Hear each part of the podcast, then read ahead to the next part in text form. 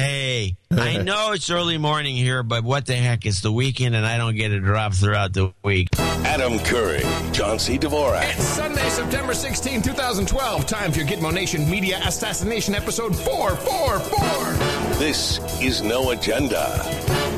Populist and proud of it here in the capital of the Drone Star State, Austin, Texas. In the morning, everybody. I'm Adam Curry. And from northern Silicon Valley, where there is no such thing as populism, I'm John C. Dvorak. It's Craig Button Buzzkill in the morning. Hey, what do you mean? It's absolutely. It's just not a part of the democratic process. Populism. It's against the law. Where did I hear that? It's now starting here in America. People are talking about populism. I heard it this morning and I missed it. I was going to record it, but someone was saying populism, is not a part of the democratic process. Crap. I think it might have been Nancy Pelosi. She was on my Rubenesque darling show, Candy Crowley, whatever. Maybe it was her. I can't remember, but it was crazy. I'm like, really? You can't be. So it's just, if you're opposition, now you're just populist. That's it. Done. Huh. It's a new meme. Populism. I don't know how they came up with this and made it work. Because the public's so stupid, it's possible to just buy anything. Yeah, hello. Oh, yeah, hello. Man. Of course. I mean, we are... run the X Factor. Did you see Honey Boo Boo last night? She was so cute. No, but... She was so cute. All is well, John. She spit up her whole breakfast on the mom. It was really cute. 2 U.S. Marines are killed in an attack on a NATO base in Afghanistan. U.S. officials report heavily armed insurgents attacked Camp Bastion, a British airbase in southern Afghanistan. A number of other troops were wounded. Prince Harry is stationed at the base. British officials say he was there at the time of the attack, but was never in any danger. Oh, thank goodness. All is well. Prince Harry is okay. Whew. Whew. Apparently he was targeted. Yeah, you'd hope. Please. So let me make an observation here. And there's a lot of things because, the psychological warfare is out in droves. And it's being played on this. Flooding the market. It is. That's right. Flooding the market. Nice. I like that. PsyOps is flooding the market. Here's something that really made me mad. So we have a ambassador and his techno expert and 2 Navy SEALs who are killed in an embassy attack. And what that is, we'll get into later. All of a sudden, we see... Well, actually, I think I have a clip of it because it made me so mad to hear this. Here we go. Short clip. Tell you, this made me mad. The remains of 4 Americans killed at the U.S. consulate in Libya arrive at Andrews Air Force Base today. President Obama and Secretary of State Clinton stood by as the flag-draped caskets were brought off the plane. So this was something that the press stopped doing. Remember, there was this big agreement. We're no longer going to show flag-draped caskets of our men and women who have been killed in Afghanistan, Iraq, Iran, wherever the hell, Pakistan, wherever it is. And now all of a sudden, here we are, flag-draped caskets. This must make every military person and family member really angry. Because it was done, right? It was like, exactly, no can do. It's, don't go there, no more flag-draped caskets. All of a sudden, now for the intellectuals, or for the, what do you call them? Elites? No, there's a word for it. Intelligentsia? Yeah, no, when you're part of the State Department, you're a... Oh, douchebags. Oh, that would be the word, yeah. No. Douchebag. No, I don't know if they're a douchebag, and it's not nice to call it. Well, they're not douchebags, but the State Department appears to be. Yeah. I can't remember the name. Anyway, so if you're a part of the political... Establishment. No, that's not the word. Jeez, I mean, how many words do you need? Just the one that I can't think of. Then all of a sudden we can do the flag-draped casket, but we've had thousands. Yeah, thousands. Of servicemen and women who come back in a box, no pictures. And I'm sorry, that really pissed me off. Yes, it did. Yeah. Now, of course, I think we need to slightly revise our view of what has taken place. I think what really happened has now become clear. And can we do a greeting first? I'd love to do an in the morning to you, John C. Dvorak. Well, give me an in the morning then. In the morning, John. Well, no, I mean in the morning. You want a reel in the morning? In the morning. There we go. We don't say that enough. No, I do. Well, in the morning to you, Adam Curry. In the morning to all ships at sea, boots on the ground, subs in the water, and all the nights, the No Agenda nights of the No Agenda Roundtable out there listening in. Yeah. And obviously our human resources all charged up, ready to go in the chat room at noagendastream.com or noagendachat.net. Nice to see all of you. And I say a hearty in the morning to all of the populists around the world. Nice to see you all. You're welcome here in our cave. You populist crazies, you. So, have you figured it out? What really happened? I'm sure. I mean, it seems like we were just late because we're not. You know. Well, we're not. Well, no, that's not true at all. You're completely wrong. Oh, I'm wrong about what? Well, about being late. In fact, we were a little ahead of the game when it came down to the basic analysis, and I have a clip to prove it. Okay. Which, as soon as I hear this, another example of No Agenda being ahead of the curve as usual. Okay. And, of course, I have so many clips as I look at them. I have quite a number of clips myself, actually. But this is the big one. The analysis. Yeah, I got it. Yeah, ready? Yeah, hit it. U.S. authorities, meanwhile, have officially identified the key figure behind the anti-Islam film Innocence of Muslims that sparked the protests. Nakoula Basseley Nakoula is a 55-year-old Southern California resident with a checkered past involving drug convictions and bank fraud. He was sentenced to nearly 2 years in prison in 2010 for financial crimes and is barred from using the Internet without approval under the terms of his supervised release. He told the Associated Press he's a Coptic Christian. Meanwhile, an actress who participated in the film said actors were deceived about the nature of the video and did not realize it was anti-Islam.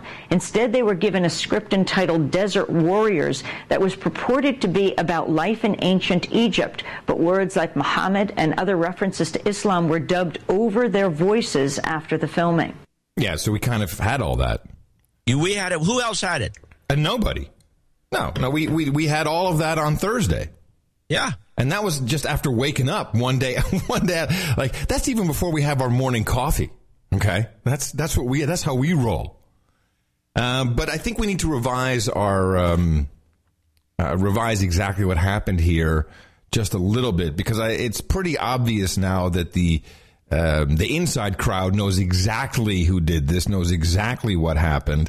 And in fact, I have a wonderful clip here from our friend. You can always count on John McCain to blow the whistle unintentionally. Can always count on him to stumble and to give it away. But he knows. I think a lot of the press people know. I know Morning Joe guy. Joe, what's his name? Morning Joe Scarborough. He knows exactly who did this and what happened and why. All right. But first, I think we need to just continue. Of course, that's nothing to do with what you saw in the news. I feel like we really have to first talk about some of the psychological warfare, because it's just too good. Don Lemon would be one of my favorites when it comes to just propagating, because, of course, what is the American public being told? What is the world being told? That is about this film. Correct. It's about this film, and the Muslims are crazy people. So yeah. Whoops. I'm sorry. Go ahead. Before you play the Don Lemon thing, can I just reemphasize what we're trying to say here by playing a different clip? Yeah. Oh, sure. Difficult week for Hillary. Hey, by the way, her hair did look fabulous at Andrews Air Force Base. Did you see it? No. Oh. Well, maybe because this clip I think was taken there. This has been a difficult week for the State Department and for our country. We've seen the heavy assault on our post in Benghazi that took the lives of those brave men. We've seen rage and violence directed at American embassies over an awful internet video that we had nothing to do with. It is hard for the American people to make sense of that, because it is senseless. Was she doing lyrics from the James Taylor song, I've Seen Fire, I've Seen Rain? They had a band behind her, but they never cranked it up. Oh, I've seen fire and I've seen rain. I've seen sunny days. It sounded like it. Well, President Obama, along those lines, I'll just mix it up here, John. He came out on his little show, which no one watches. I'm sorry.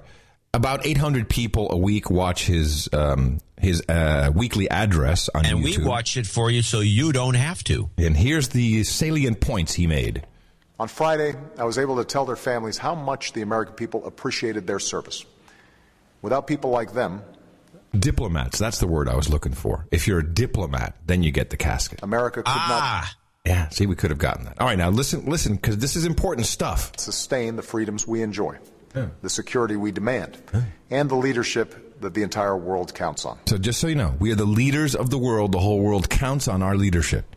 As we mourn their loss, we must also send a clear and resolute message to the world. Listen up. Those who attack our people will find no escape from justice. Mm-hmm. We will not waver in their pursuit, and we will never allow anyone to shake the resolve of the United States of America. Now, resolve is the big key word. This is what everyone's using these days. This tragic attack takes place at a time of turmoil and protest in many different countries. No, it started after this attack, really, Mr. President. I've made it clear that the United States has a profound respect for people of all faiths. Okay. We stand for religious freedom. Okay. And we reject the denigration of any religion. I found that to be interesting. We reject the denigration of any religion. The denigration. What exactly does that mean? I mean, you can't say your religion is stupid. Is that what that means? It means any sort of ridicule or criticism that sheds a negative light on the religion. Sounds that he should go and arrest Bill Maher right away. Yeah, he should go arrest Bill Maher. Yeah, and give him his $1 million back. Just a thought, including Islam. But there is never any justification for violence. I know the images on our televisions are disturbing. But let us never forget that for every angry mob, there are millions who yearn for the freedom and dignity and hope that our flag represents. How come they're not on television? I want to see every angry mob. There's millions for every angry mob. That's like a permanent quote. For every angry mob, there are millions of people who love us. I think we have to hear that one again because it was so good. So I've seen the angry mob. Let's never forget that for every angry. And by the way, this is wrong. This is not good neurolinguistic programming. You're not supposed to say never forget. You're supposed to say let us remember. Because this essentially makes you forget what he just said. However, we will not forget. We shall remember this clip. Justification for violence. I know the images on our televisions are disturbing, but let us never forget that for every angry mob, there are millions who yearn for the freedom and dignity and hope that our flag represents. What is yearning, by the way? What is it? Sitting there going, it's just sighing a lot. It involves sighing. Really? Oh, and then you have to have both hands over your heart, and you go, oh. Give me the definition of yearning. That's yearning. That is exactly yearning. Hold on a second. I love it when we look up these words. I just want to read it verbatim. Yearning. Definition of yearning. Oh, wow, John, you're so close to it. A persistent... Oh, hold on. It's load. Hello, Paige. A persist, intense, overpowering longing, desire, or need, or craving. Wow. Which can also be a hunger, like you're really hungry for it. Okay, good. That's the cause of America. The ideals that took root in our founding. The opportunity that drew so many to our shores. And the awesome progress that we have promoted all across the globe. Awesome. We are Americans. Osteoporosis, what did you say? Osteoporosis that has drawn everyone to our shores. We know that our spirit cannot be broken and the foundation of our leadership cannot be shaken. And that is the legacy of the four Americans we lost. Yeah, just so you know. Okay, so yeah, it's all very, very important. Now, let us go to just a little bit of the psychological warfare, because of course we have CNN mainly on script. Don Lemon. I mean, if you want a guy who's just a consummate professional and will just read the script and not mess around, you put Don Lemon on the air. On the Benghazi consulate was the deadliest incident of this sudden blazing fury towards the United States. But look at this. In Lebanon, in Sudan, India, and the Palestinian territories, Tunisia, Yemen, and, of course, Egypt, violence and destruction to embassies, American schools, even fast food restaurants, all of this anger exploding from the Arab world over an amateur hour video clip posted on the internet that the government had nothing to do with it. I want to talk now with Professor Flaw. It's all about an amateur hour, but Don really cranks it up just a little bit. Fouad Ajami, excuse me for that, about this. He's a senior fellow at the Stanford University's Hoover Institution, is a former director of Middle East Studies. Bring in the shill. At Johns Hopkins University. Thank you, Professor, for joining us. Your fascinating opinion piece in the Washington Post is titled, "Why is the Arab World So Easily Offended?" You should read this piece. Why are those Arabs so easily offended? I mean, this is how deep this. That guy sounds like sounds like somebody from Connecticut. I just don't understand these people. Why are they so incredibly offended so easily? But this guy's like a Stanford Research Hoover Institute. I mean, he's got a whole list of credentials. Yeah, the Hoover Research Drinking Club. Yeah, thank you. He's like, well, let me just tell you, Don. So let's hear it. Why is the Arab world so easily offended? Okay, I don't have to give you the answer because that's just ridiculous. But this is the kind of psychological warfare. Then, of course. And I've never seen this before in my life. I love this. They get the so-called guy who created the film, and they're trying to tie all these loose ends behind him. The guy the felon? Did you see the perp walk? Did you see the walk that he did? No, I missed the perp walk. He looked like the Invisible Man. You got to Google the picture. He literally had a white scarf wrapped around his head, which you're never allowed to do if they really, really want to go and get you. This morning, a California man linked to an anti-Muslim film was escorted overnight by sheriff's deputies to an interview with federal officers. Why? Because it's part of the script. Why?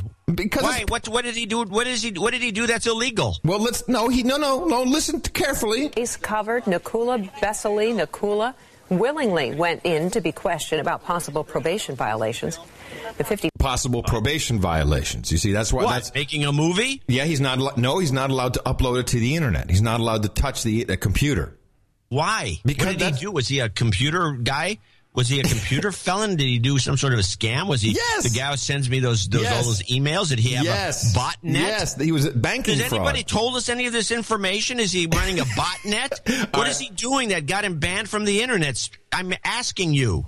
Well, my question, I can't answer that, but my question is why, if every single guy they go and pick up for questioning, you know, they never get to wrap their head in a scarf, so literally, John, he is... Did he have cuffs on? No. Well, he voluntarily went in. With a scarf on his head. Well, he voluntarily went in, so they didn't have... It wasn't a perp walk. They made it look like it. But it's... What did he do to get banned from the internet? Bank fraud. Online banking fraud. That's what they say. So he's that good that he can hack a bank, or was he just typing in somebody else's password? John, I'm sorry I played the clip now. I'm only playing it just to point out that this has nothing to do with what happened. Yeah, well, I'm just saying that I'm not getting any reporting from the media. No, I have to go dig this up myself. I don't have time for this guy. Well, listen to spokeshole Jay Carney, because I think he is actually the one responsible for coming up with this lame ass excuse. Because it's not like someone went in and killed the ambassador and used this as an excuse. No, it's the other way around. The ambassador was killed, and then someone had to come up with an excuse to cover up what really happened. I believe spokeshole Carney is the one who came up with this incredibly stupid, flimsy cover. This is a fairly volatile situation, and it is in response not to United States policy, not to... obviously the administration, not to the American people. It is in response to a video, a film, that we have judged to be reprehensible and disgusting. That in no way justifies any violent reaction to it. But this is not a case of protests directed at the United States. And this is the line, Susan. Okay, so let me. I'm going to stop you because I'm not sure where you're going, but let me throw one thing out there and tell me what if you think I'm catching on. So these guys were the ambassador was assassinated for some reason or other. We're going to agree on that. We don't. You may or may not know the reason. You say McCain might have let it slip. Yep. And then they dropped this bullcrap excuse about this film. And I think that the way to go is if somebody out there, or we could put it together, a timeline. Yeah. It's like the guy's killed. The film is brought to light. Yes. Now. Yes. Yes. They push the film into the Middle East, and all hell breaks loose because one guy sees and says, oh, this was an insult to the prophet. And the next thing you know, and now we're having the riots after the fact, mm-hmm. which would have never happened. In other words, we would not have had these riots if it wasn't for Carney and this bogus excuse, which says to me either he's an idiot. Mm-hmm. Actually, it says three things. One, he's an idiot. Two, this was done on purpose to cause problems. Or three, he's an idiot and it was done on purpose. Okay, shall I give you the timeline? Because I have the timeline. Okay, hit it. Okay. So the attack took place, and then the embassy, right, on their website said this is because of this film. And that is what Mitt Romney then responded to without him knowing, because Romney actually blew the play because this was being handed to him. I'll get to that in one second. Romney blew it by smirking and, you know, because he was completely in on it. He didn't know that the ambassador was killed. I don't think the killing part was supposed to happen. Here's what went down. And we almost had this a couple of times. What has the in fact, on the last episode, I read you the quote from the insider, from the Ulsterman insider, about what Obama said to Netanyahu. He said, screw you. We're not going to attack Iran. We're not going to even, you know, come out and really do it. We're not going to put any red lines. Hillary Clinton said no red lines. We're not going to do any of that. And this made Netanyahu really, really angry. Right? So here is what happened. I'm really, when I look at the players in this, and I'm going to tell you that, I'm going to tell you who's in on the game. I have to interrupt you after you give me the Netanyahu thing because I have something too. Okay. So there are a couple of extra players you have to be aware of. First of all, Brent Scowcroft. Does this name ring a bell for you? It might, because he's back from the Bush days. Bush Kissinger, actually. Brent Scowcroft is one of the advisors to the Romney campaign. He was a big intelligence guy.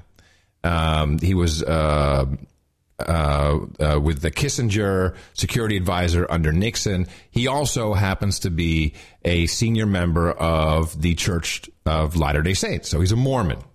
Now, his buddy is Mike Leavitt.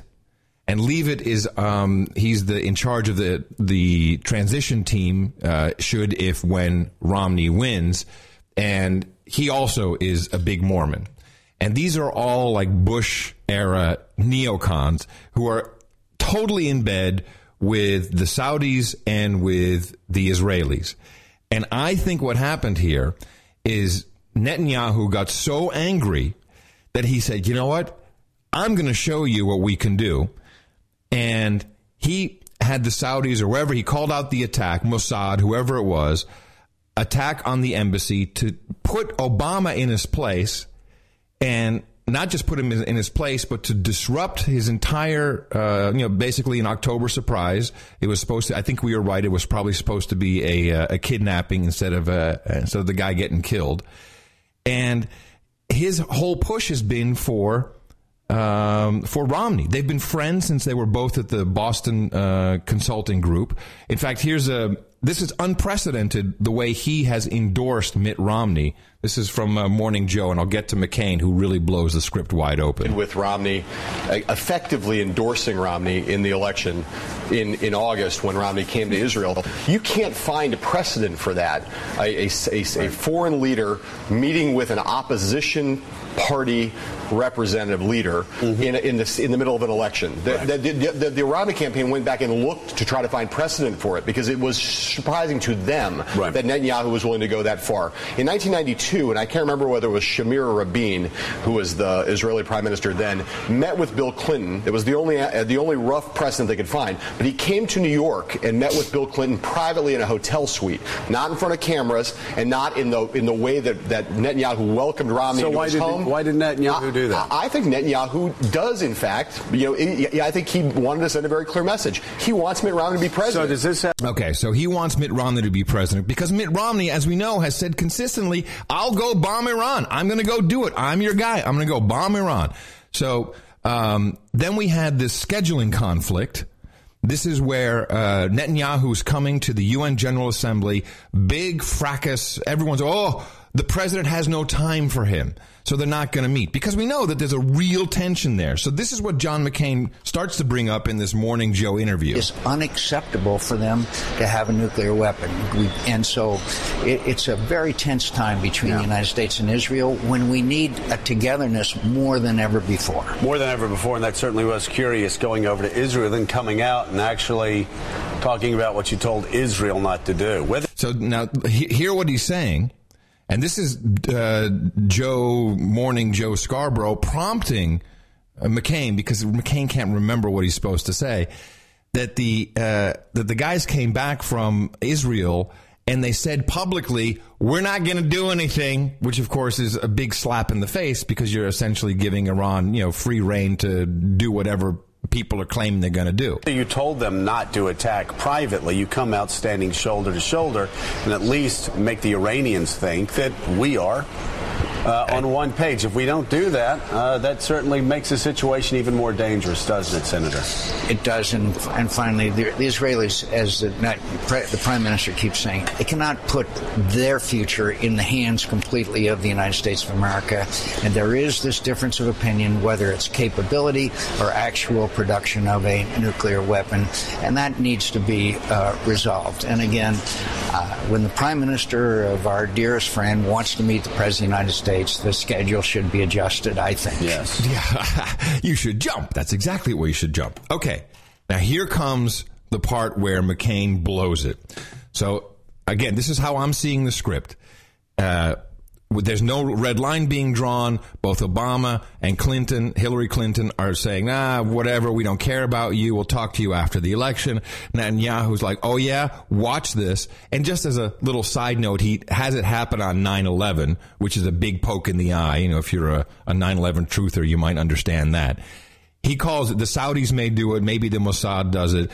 It goes a little bit wrong, unfortunately, for the ambassador. The guy gets killed, and then Romney is supposed to come out and immediately say, hey, you know, this is typical, your foreign policy, your Arab Spring, it didn't work, you know, it's a setback, no change from 4 years ago. Unfortunately, they come up with, you know, so Carney or someone says, oh, we've got to cover this up. Let's say it's about the film.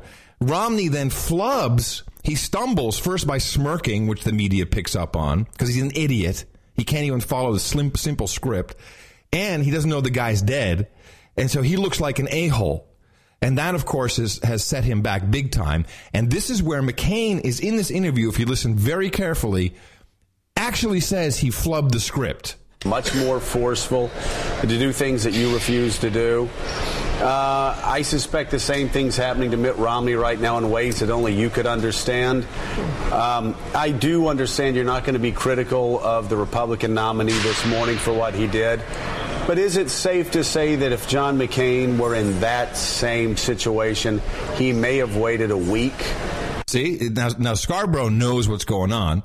And if he didn't know from other sources, it's probably Brzezinski's daughter who's sitting right next to him, who knows the entire script. He's saying, hey, this was handed to Romney on a silver platter. How could he screw it up, McCain? You wouldn't have screwed it up, would you? Or so before bringing this tragedy into the... Ooh, strategy. He said strategy. Go play that again. And by the way... Oh, yeah. This is beautiful. He is very deliberate with this particular spot, as though this is a scripted, too. But this is funny. He would say this. Say that. I want to hear that again. Because he wants to say tragedy, but he said he stumbles and says this strategy. And then this sets McCain off on the wrong foot, too. Listen. That same situation, he may have waited a week or so before bringing this tragedy into the middle. Before bringing this strategy. Okay, now strategy. Okay, now McCain is all flustered of a political campaign. I think what happened, Joe, as I understand it, was the statement was made before the tragedy in Benghazi. Right. And it was a weak statement. The embassy retracted it and changed it. But obviously the sequence of events focuses our attention on the tragic loss of four Americans. And obviously it did not play out as because clearly they had...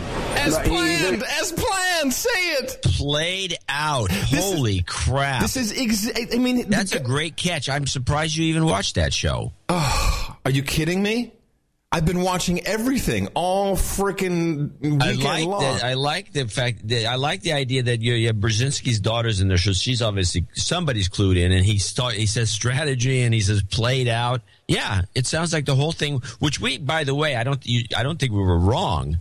We had the thing kind of figured out just based on the sequence without all these tips. Mm-hmm.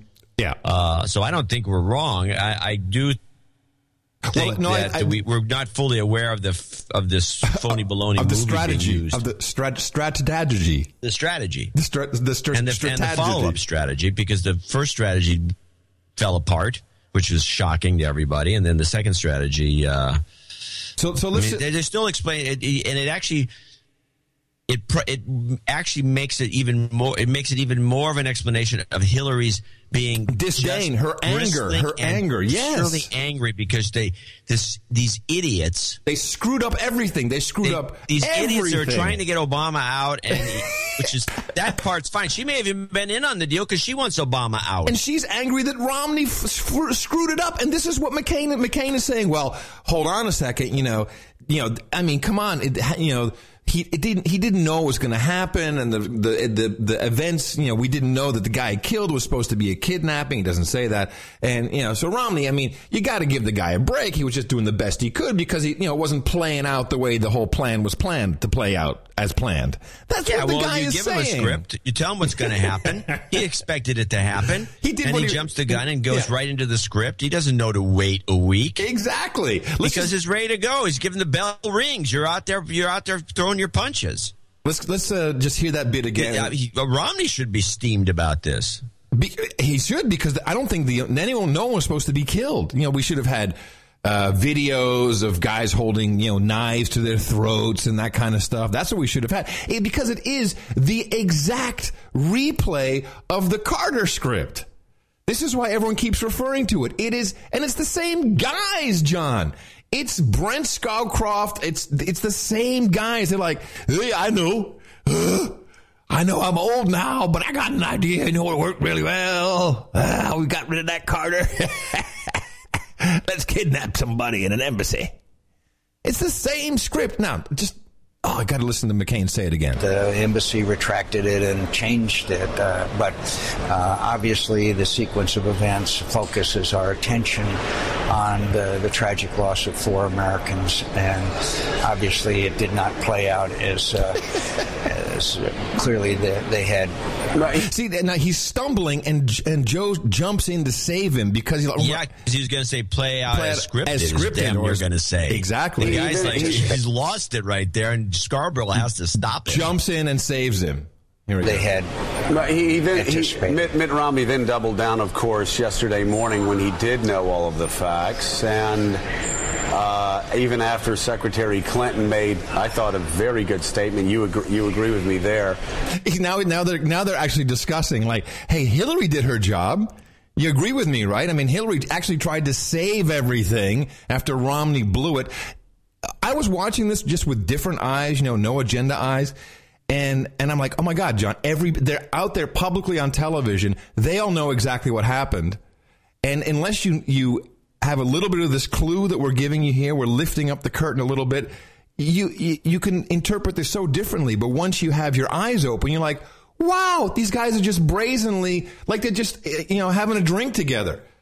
You're like, yeah, man. Hillary, you got to admit, Johnny boy, Hillary tried, right? She tried to save it from Romney, this big boob.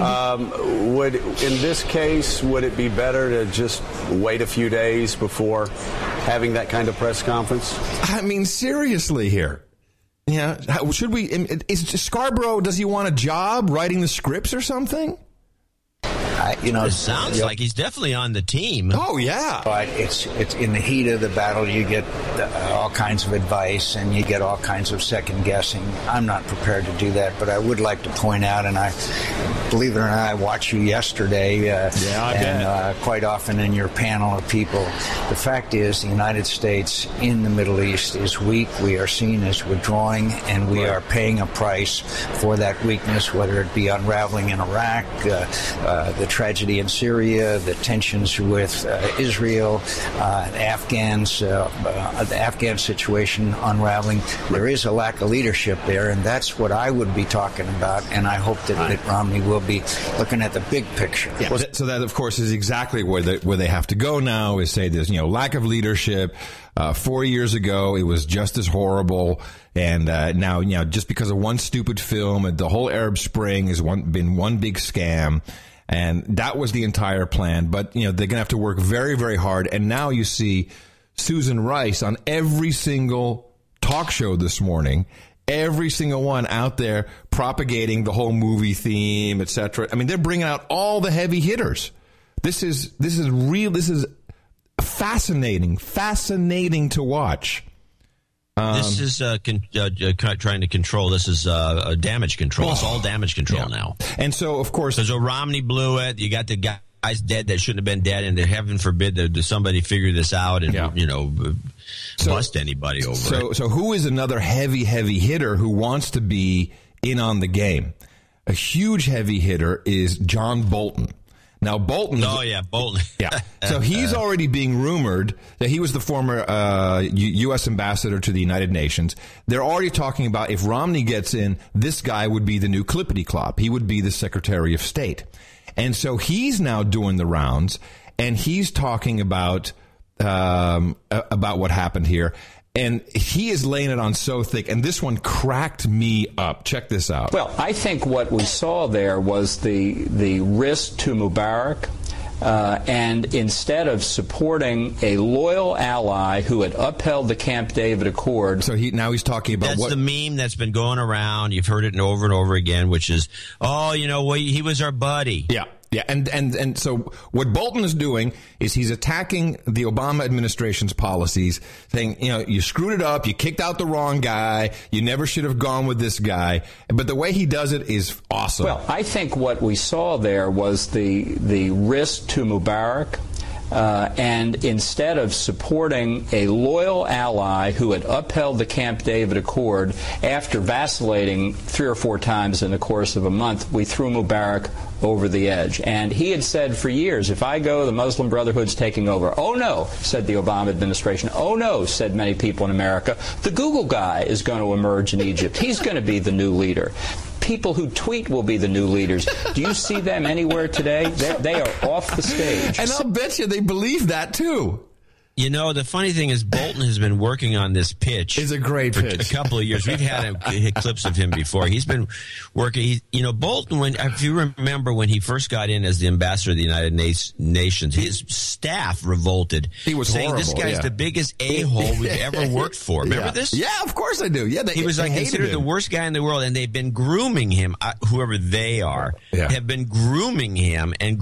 So he's become a really good speaker. He's really tight and concise, and he's got these zingers like the one you just heard. Yeah. And he's got him at the ready. He is really a talented zinger. Yeah, he's good. And here's him on Romney just to wrap it up, this bit of Bolton. The guy is good. Well, I think he demonstrated it, and he was jumped on by the White House and the media. The first thing that you do is defend our system of government. You don't apologize for some crank who makes an offensive film. That's just not the way you defend democracy. By dignifying that film as if it were the real cause of this, you simply feed the beliefs of those who think we're a corrupt and declining society. It's not the function of the American government to comment on every exercise of free speech by American citizens. They do that in countries where the armies wear jackboots. They don't do it in this country. Perpetuating the myth that it was the film that was the problem, rather than the radical ideology of the rioters, is the first mistake that the administration has made. Romney tried to correct it, and the media go wild. I love it. Yeah, well, Romney blew it. But Bolton's he's doing damage control, and I think he's very good at it. I think the way he did saved a little pro Romney little bit in there was just definitely worth the job. And I really think that the heavy hitters are out. I think that it's amateur hour, so they got to bring in the pros. Oh yeah, who've been trained for this, and they come in there and they hit all the shows and they get booked on everything all at once because they got the right PR agency. And they boom, and they start to pummel the audience, and then pretty soon this thing blows over. Except it's not quite blowing over in the Middle East, which is problematic. No, I mean obviously everyone's now out there. And by the way, have you seen the professionality of the signs people are carrying around? Yeah, I mean, not quite on the same level as these phony baloney protests in China, which are outrageously professional. And the T-shirts and everything they have in China, it's just like, come on. Which is another topic. We'll go to it later, which is islands again. I just want to wrap it up with a few more things, then we can get out of here and thank our producers for stuff. There was just one. Well, here's a quick little funny clip about the level of idiocy in our foreign policy. Twitter, a spat broke out between the U.S. Embassy and the ruling Egyptian political party, the Muslim Brotherhood. The embassy warning the Brotherhood that it was reading in Arabic tweets sent from their account supporting the protesters. By the way, have you checked out your own Arabic feeds? I hope you know we read those too. Tomorrow, the Muslim Brotherhood is calling for people to protest peacefully and not outside the U.S. Embassy. But, Diane, we know these demonstrations are unpredictable. So this is ABC News reporting on a Twitter war between the Muslim Brotherhood and the U.S. Embassy in Cairo. They are flaming each other on Twitter. This is the level that we have sunk into with our news reporting. It's fantastic. So, of course, the obvious way that you, if you got a problem with these countries, then the way diplomacy is supposed to work, and I think it always works with either money or with muscle. You say, "Hey, Egypt, shut up, or we're not going to give you the $10 billion or whatever it is we give you." So this, of course, this all part of the plan. And Rand Paul is right in there. He's on board. They've got him, and he's on board with the message. So he's there in the Senate saying, hey, if these people, if they can't be civilized, then we should stop giving them money. John Kerry, who is not, he's not being invited anywhere. I'm not quite sure why, but they don't invite him to come on the show. Because he bores them stiff. Yeah, he's not the kind of guy you want to have a drink with. So he, of course, has to protect the interest, because the $1 billion, it's not like they give $1 billion to Morsi and say, here's a check. No. There's $1 billion that goes to other American companies to go build stuff in Egypt. Okay. Like data centers and all this. There's a lot going on in Egypt, really a lot of investment from the U.S. under the banner of, it's aid for you guys. Bull crap. It's going to U.S. and Western companies to build stuff. So Kerry has to defend that. And he's such a douche when he does it. The Libyan government didn't do this. The Egyptian government didn't do this. What's happening there? The Yemen government sent its people to protect our people. And we helped negotiate the transfer of authority to this new government in Yemen. Now, are they having difficulties? Yeah. Now, listen to this, John. Go back and look at the United States of America in the 1700s. We had some difficulties. We have to write slavery out of the Constitution. What? Did we have to write slavery out? Was it in the Constitution? You can have slaves? As far as I know. Wait a minute. The Constitution at one point said you can have slaves. No, they had there was the voting thing where a slave, a free man was worth so much vote and a slave was worth less. And there was a bunch of stuff in the Constitution. It wasn't like it was precluded. So we had to write slavery out of the Constitution. I had to open the Constitution right now, but I'm afraid let me try going to my web stuff with Chrome. And see if that prevents my high pitch. Oh, you're rolling on Chrome today instead of Firefox. Very good. Well, I'm not. I haven't. We'll wait. We'll see what happens. No, you want me to go to the Constitution? Yeah. Don't you have it? Don't you have your little book there? No, I'm going to Google. I just don't understand. I cannot. I don't know what he's talking about. Let's put it that way. Yeah, I mean, he's saying we had to write slavery out of the Constitution.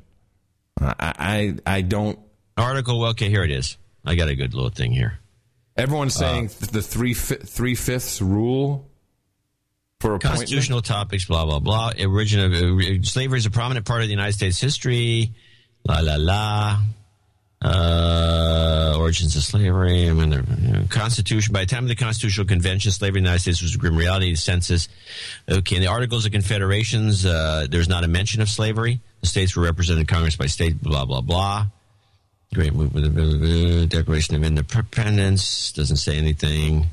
I just came up in the search, but it's not giving me what I'm looking for. But we're just continue with this, with the thing. Difficulties. You know, we have to write slavery out of the Constitution and a bunch of other things.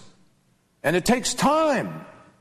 The arrogance of suggesting that we're going to judge whether or not they're civilized today or tomorrow because a mob or a bunch of militants take matters into their own hands would just be the most, sort of self-defeating, narrow effort you could possibly conceive of.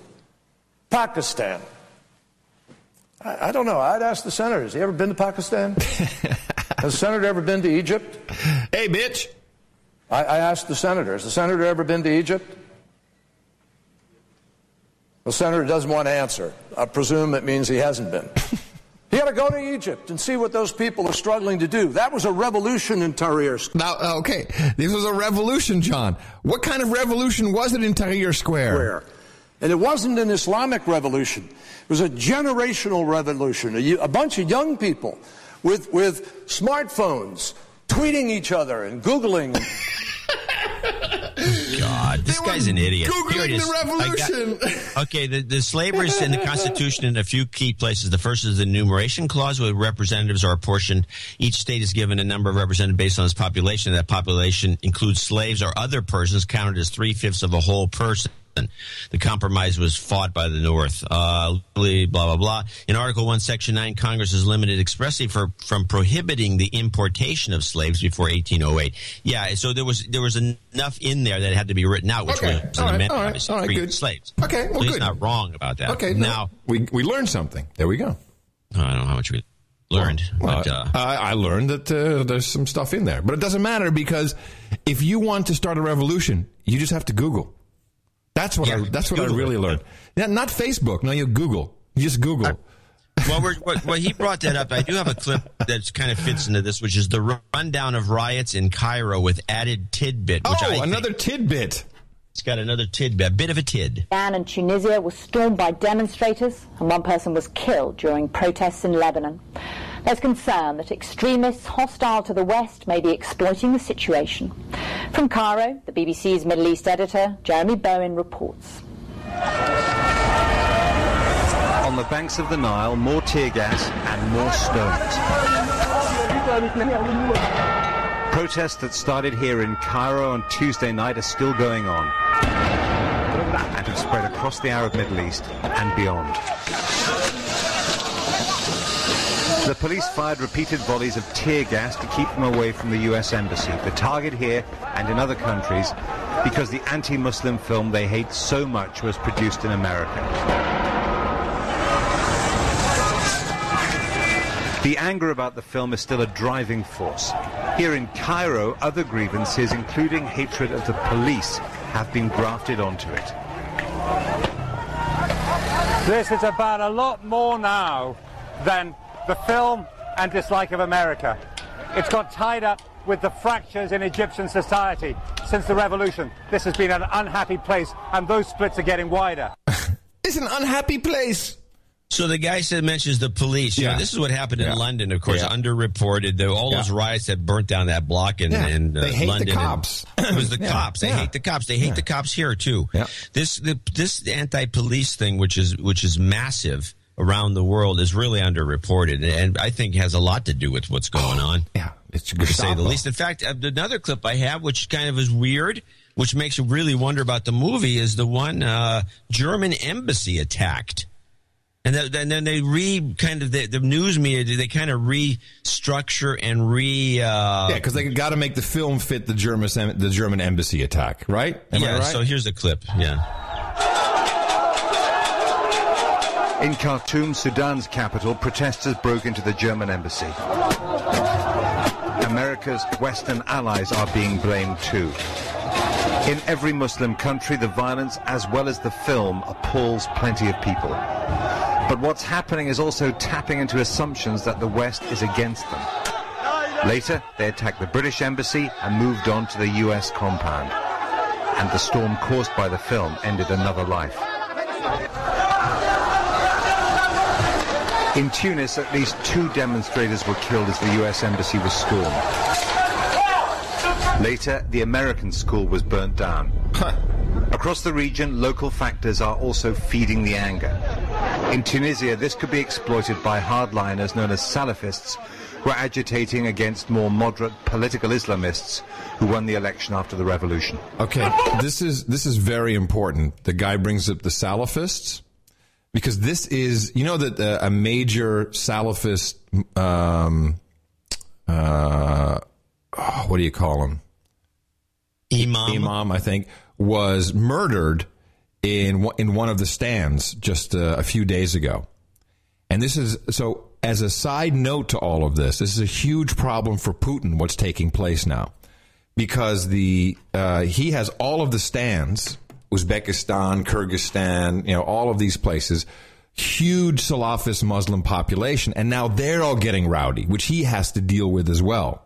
So there's so many different angles to this, which, I mean, it's, we are in a unbelievable, it's great for the show. As long as no one is attacking Camp Mofo in Austin, this is great for the show. Well, there's not that many Salafists. Now, people should be reminded, and you should look it up, it's Salafist. And this is this term has finally come into mainstream media, although 2 or 3 years ago, you'd never heard it before, and then people would always refer to the Wahhabists. And the Wahhabis are part of the larger Salafist movement, and Salafist. And the Salafists are the extreme, and they're not part of the Al Qaeda or anything else. No. And curiously, if people really want to do some work on this, if you really look into Al Qaeda. And bin Laden, you'll find that they were Sufis, which makes no sense to anybody who has a superficial look at this. But you'll find that that's true. It's actually one of our listeners about a year and a half ago told me this, and I looked it up, and it was all true. Yep.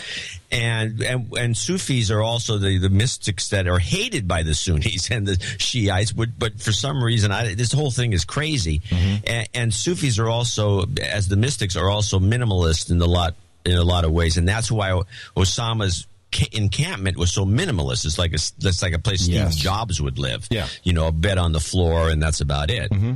So this whole thing is really more of a kind of a struggle within the as the Muslims they call it the Ummah, or which is the massive community of all Muslims. And we're just, you know, I don't know if we're playing it or we're trying to. I don't think we really even understand. I think the policymakers don't really even understand this stuff. They don't care. I think it's complicated material. I don't think the Obama administration. I don't think they really understand it. I don't think the Romney people give a crap. That's just, you know, if Romney gets in, it's just like having Bush in. It's going to be the same mofos. The whole thing is effed. And what I find interesting is that report. Did you hear how it was almost like a World War II newsreel? Did you hear that? Did you hear how? Yeah. And listen to this one. This is from. In Antwerp. Now, Antwerp has a huge, huge Muslim population, and they got all rowdy and were starting to riot. But listen to how this is reported from the Belgian International News Department. an unauthorised demonstration in protest against... I love unauthorised. Unauthorised demonstration must cease immediately. This is completely out of 1984, but just listen to it. The anti-Islam video, Innocence of Muslims, resulted in rioting in the Borgerhout district of Antwerp on Saturday night. A folkloristic pageant was planned, but troublemakers encouraged people to turn out to protest by texting. These are the scenes of the Turnhoutse Baan. At first, the demonstrators shouted slogans, but when one youth was arrested, the atmosphere turned nasty, and the police had to intervene. Troublemakers were isolated and detained. In all, over 100 people were arrested. Now they show some footage of people getting clobbered, and then, all of a sudden... By nightfall, calm had returned to the streets of Antwerp. Local residents enjoy the fine summer weather and have a barbie. Carry on, citizens. All is well. We have packed the ugly Muslims away. Where did you get that? From the Belgian news. Hey, citizen. Hey, citizen. It's okay. Carry on. Carry on. Everything's okay. It's all fine. Oh, dude. Can I just play one more? You're on a roll. Yeah, I got one more. I got Romney, who's he's such an idiot. This guy is such a douche. So, agent of the Democrats, George Stephanopoulos, is grilling Romney. All he's trying to do is checkmate him. Say, well, you're no better than Obama. That's George's job, is to say, well, your policy is the same as the president's policy, only you're a rich a-hole. And Obama is also, well, not quite as rich a-hole. But then Romney says something so funny about Ahmadinejad, because, of course, he needs to bring this back to Iran to make his uberlord Bibi Netanyahu happy. Policy. Also, Prime Minister Netanyahu of Israel has suggested he wants more clear red lines from the United States. What is your red line with Iran? Well, my red line is Iran may not have a nuclear weapon. Iran as a nuclear nation is unacceptable to the United States of America. President Obama said exactly the same thing. He said it is unacceptable for Iran to have a nuclear weapon. Yeah. So your red line is the same as his. Yeah, and I laid out what I would do to keep Iran from reaching that red line. I said that crippling sanctions needed to be put in place immediately. That combined with standing up with Iranian dissidents. The president was silent. When dissidents took to the streets in Tehran, the president was silent. In addition, I think Ahmadinejad should have been indicted under the Genocide Convention for incitation to genocide. Hey, man. Incitation to genocide. He should be indicted under the Genocide Convention for incitation of the genocides. Oh, man. What an idiot. So the genocide, maybe he means Geneva Convention, but the genocide, there is such a... The Genocide Convention. Hey, we're having a genocide convention over here at the Albatross Pub.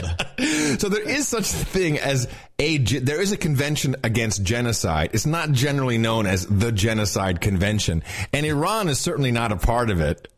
But then to say for incitation, what does that even mean? You know, he's encouraging people to commit genocide. Let me just hear that one more time. To genocide. But your red line. Oh, crap. Hold on. The incitation, everybody. To genocide. But your red line. Ah, crap. Screw it. Anyway, the guy's an a-hole. So then there's the red line. Now, just before the show started this morning, Benjamin Netanyahu was on Meet the Press with our friend Bob Gregory. Is his name Bob? It's Chuck. Chuck Gregory. And, of course, the question is, where's the red line? As a prime minister of Israel, has Iran crossed your red line? Well, the way I would say it, David, is they're in the red zone. Ooh, he's ratcheting it up. Zone. They're in a football game. Oh, listen to him. You know, they're in the last 20 yards. 20 yards, John. You nailed it. Oh. You can't let them cross that goal line. You can't let them score a touchdown. What? What does he know about football? I was a linebacker, baby. Unbelievable. So this is what it's come to. Because that would have unbelievable consequences, grievous consequences. Yes, it would be 7 points. Of us all. Of the world, really. Of the world. The whole world. Yeah, 7-0, yeah. No, that's only if you get the conversion. That's not true. That's true. You still have to kick the field goal. So then he goes on. It's not a field goal. Field goal is 3. It's not the same as a conversion. Oh, all right. Conversion is 1, correct? Right, yes. You get 6 points. So he's saying it'll be 6-0 if they have a nuclear bomb, not 7. So then he has to go one step further than his red line, and he actually will say now that the people storming our embassies were Iranian terrorists. He doesn't say it like that, but he kind of says it.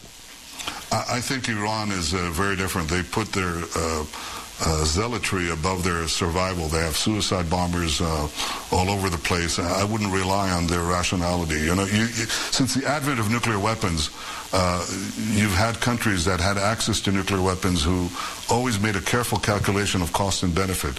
But Iran is guided by a leadership with an unbelievable fanaticism. It's the same fanaticism that you see storming your embassies today. Oh, you want these fanatics to have nuclear weapons. This is bullcrap. Yeah, of course it's bullcrap. First of all, a couple of things. One, where are all these Iranian suicide bombers? They're none of them. Not zero. In Iran. Zero. Zero. They're roaming all over the place. Thank you. That's one. Two, everyone knows that the mullahs are living in these huge compounds. They're loaded. They're essentially raping the country, stealing all the money, the tax money, and they're living a good life. In the end, they get to boss everybody around. They're not interested in getting themselves blown to smithereens so they can meet with some virgins in their heaven. No, they got it good right now. It's bullcrap. No. Yeah.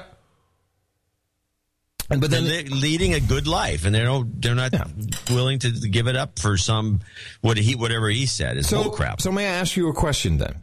No, wait. Let me play the last little BB clip here. Who now is rubbing it in Obama's face with this? Can the United States and its allies specifically do to contain it? Well, look, I think people focus on the spark of reprehensible and irresponsible film is a spark, but it's not. It doesn't explain anything. I mean, it doesn't explain 9/11. It doesn't explain the decades of animosity and the grievances that go back centuries. So he basically just said 9/11, but you know what? He didn't say 9/11 2001. He could have just as easily meant 9/11, the one we just had, where I sent my agents in to go kill your guy. This is at a huge high level, high stakes game. And the only question I really have is, and let us just presume that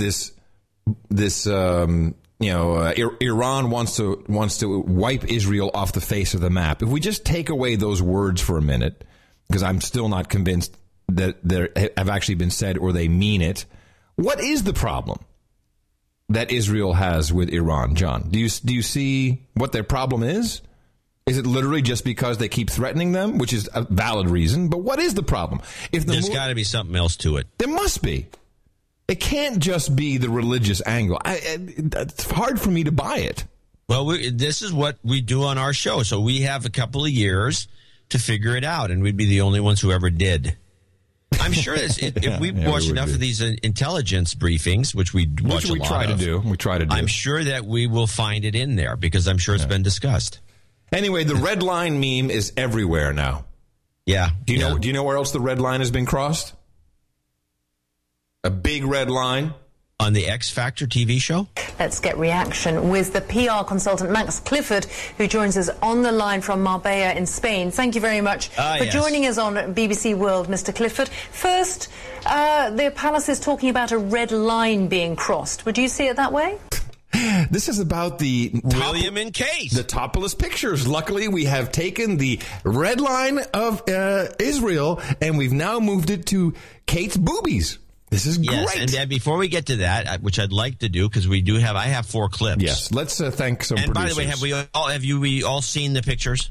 Of course we've seen the pictures. Yes. Yeah. And let me just say this in advance as a tease for the next segment, which is, I think if there was complaining about anything, she really has a terrific butt. She does. She has, like, her top is whatever it is. I mean, you go to Saint-Tropez and everybody walks around like that. So what's the big deal? The Brits are all upset. We do have a few executive producers to thank for today's show, starting with an Instanite, Robert Brock. Hey, now. In Anchorage, Alaska, who follows the new pattern of Instanites not sending us any notes. We looked everywhere. Wow. This is, I'm not complaining about it, but this is... First of all, it's amazing to get this level of support. Yeah, it's a 12-12-12. It's an instant night, 12-12-12. So he's going to be knighted today. But then without a note is just, wow. I mean, that's just love. That's just like, here, I love you. I don't need to say anything else. Love you. Mean it. Carry on. Keep calm. Carry on. And then in New Lenox, Illinois, David Goes came in with 91307. And he sent a kind of more than made up for Rock's lack of a note. Let me just read some of it. It's actually too long to read the whole thing. But he has a son who has autism he's giving the knighthood to. Oh. And he has a number of interesting things to say about it. Maybe we should just run this letter as linked on the show notes in its entirety. As a note, just post it and then run it on the as a link. I think that's a good idea. I will do that. I'll just read a few pieces. He wanted to donate to the greatest podcast in the universe. The show's amazing. He's been listening every minute since his friend John Bell introduced him to the show earlier this summer, and he also promotes the show. He has. Like I said, a son with autism, and he finds that he has this little interesting tidbit. The U.S. Department of Health and Human Services alone approves both FDA and promotes CDC and legislates vaccines. Mm-hmm. If your child is hurt or killed by vaccines, pharmaceutical companies, we talk about this on the show if you just start listening, but we have discussed this to an extreme about a year ago. Indemnified. You can't sue them. Yeah. Even though he mentions that there's been $2 billion in compensation since 1998. Well, but you get the compensation, but then you can't talk about it. That's the deal they make with you. So anyway, he has a lot of thoughts on this, and we want to recommend checking out the letter. We'll find a way. And where is he from? He is from New Lenox, Illinois. And do you think it's his name is Goes or Goes? Because if I look at it in a Dutch way, it would be Goes. I think I've seen the name Goes. You think it would be Goes? Yeah. Okay. All right. So we'll be knighting his son Noah. Awesome. And he will be we have to give him a cool title since he's autistic. The spinning knight of the No Agenda Roundtable. You don't know that he spins. Oh, come on. If he's properly autistic, he spins. I don't think he wants to be called that. Oh, okay. Well, I thought it would be a lovely extra title. Maybe that you don't find that offensive, do you? I think it lacks taste. Okay. He mentions that the tax on every vaccine goes straight to the HHS coffers, and they dole it out to their own discretion without a jury of peers through some douchebag called a special master. Mm. Do we know anything about this? I don't know anything about this.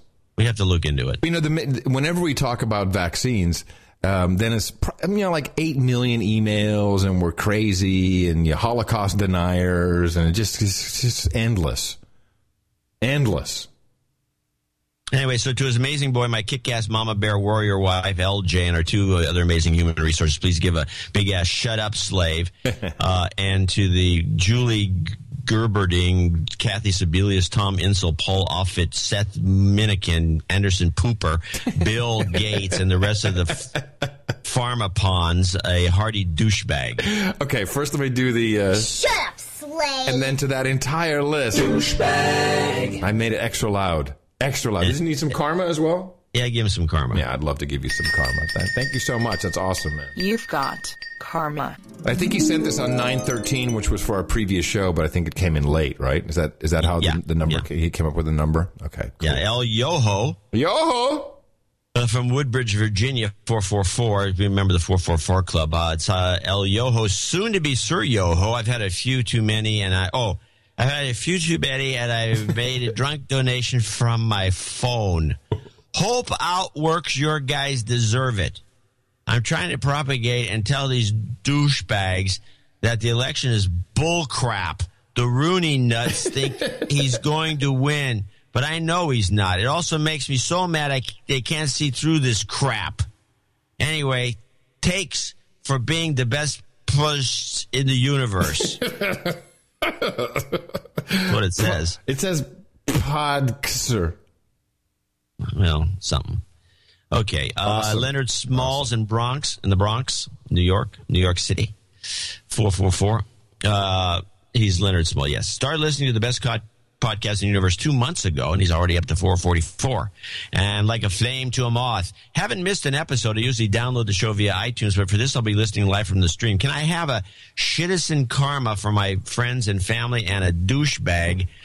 Give the douchebag for his co-worker, Ms. Marsh, who hit me in the mouth without ever donating, Ms. Marsh. Lastly, I'd like to recommend two documentaries, Yes Men 1 and 2, and the two characters in the movie, on the World Bank, George Bush and the FEMA, by revealing their true identities to the media. I only mention this because one, the character is a professor of mine who inspired me to be a critical thinking human resource. The duo's efforts inspired the Guggenheim Foundation to give them money. The value for value model is sound, but if John's psycho theory is correct, you guys are going to need a plan B. Yeah. It's learning how to play the slide whistle and the kazoo at the same time. Having a cymbal. So, okay. Well, hold on. I got to do the hey, shitizen, you've got karma. Right. Hey, shitizen. You've got karma. That's definitely our new one, our shitizen. Shitizen. Sir Keith Edwards in Gilbert, Arizona, 20917. It's been a while since I donated. Keep up the great work and send some karma to herself at home. What? And belated birthday wishes to Adam. I don't know. Send some karma to herself at home. Whoever is, maybe is Sir Keith a her? No, Sir Keith is not a her. Maybe it's to his wife. We're going to send it. That's for sure. Here it comes. You've got karma. And finally, associate executive producer goes to Jeff Long, Crichton, Nebraska. $200 twice a week. I'm thoroughly entertained and informed with the world's best news and analysis, which I can't get anywhere else. This is true, and it's pathetic, isn't it? Please accept this donation as a token of appreciation for how much I value your podcast. Oh, thank you. Actually, we have one more donation, John. Sergin Naftuliev was in town. Ah. Yes. Sergin. And he invited Ms. Mickey and I to lunch. And he treated us to a lovely lunch and gave us $200 in cash donation for us to be for him to be an associate executive producer on episode 444. And he only had one request. Yes, he wanted me to play this. Atlas Shrugged by Ayn Rand. Because he thinks that's bullcrap. He never requested that. That's exactly what he asked for. And Paul Ryan should be donating too. And the reason why he asked for that is because he thinks it's funny how you get all riled up when I play it. I don't get riled up. Okay. That's bull crap. I get riled up. I love it. I love it. I love it.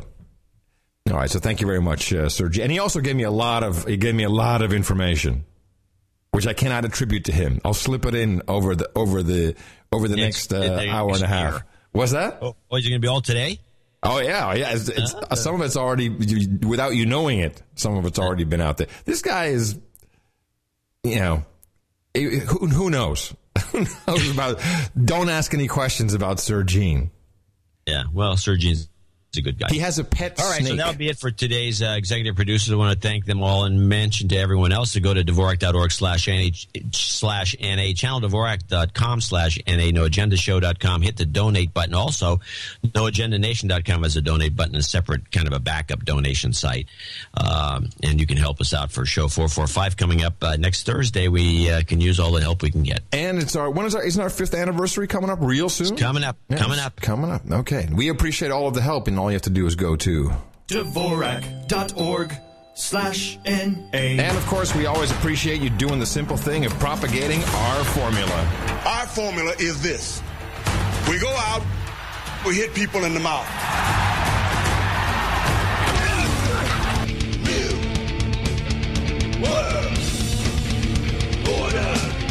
Yeah, everybody, come on, say it now. Shut up, Wayne.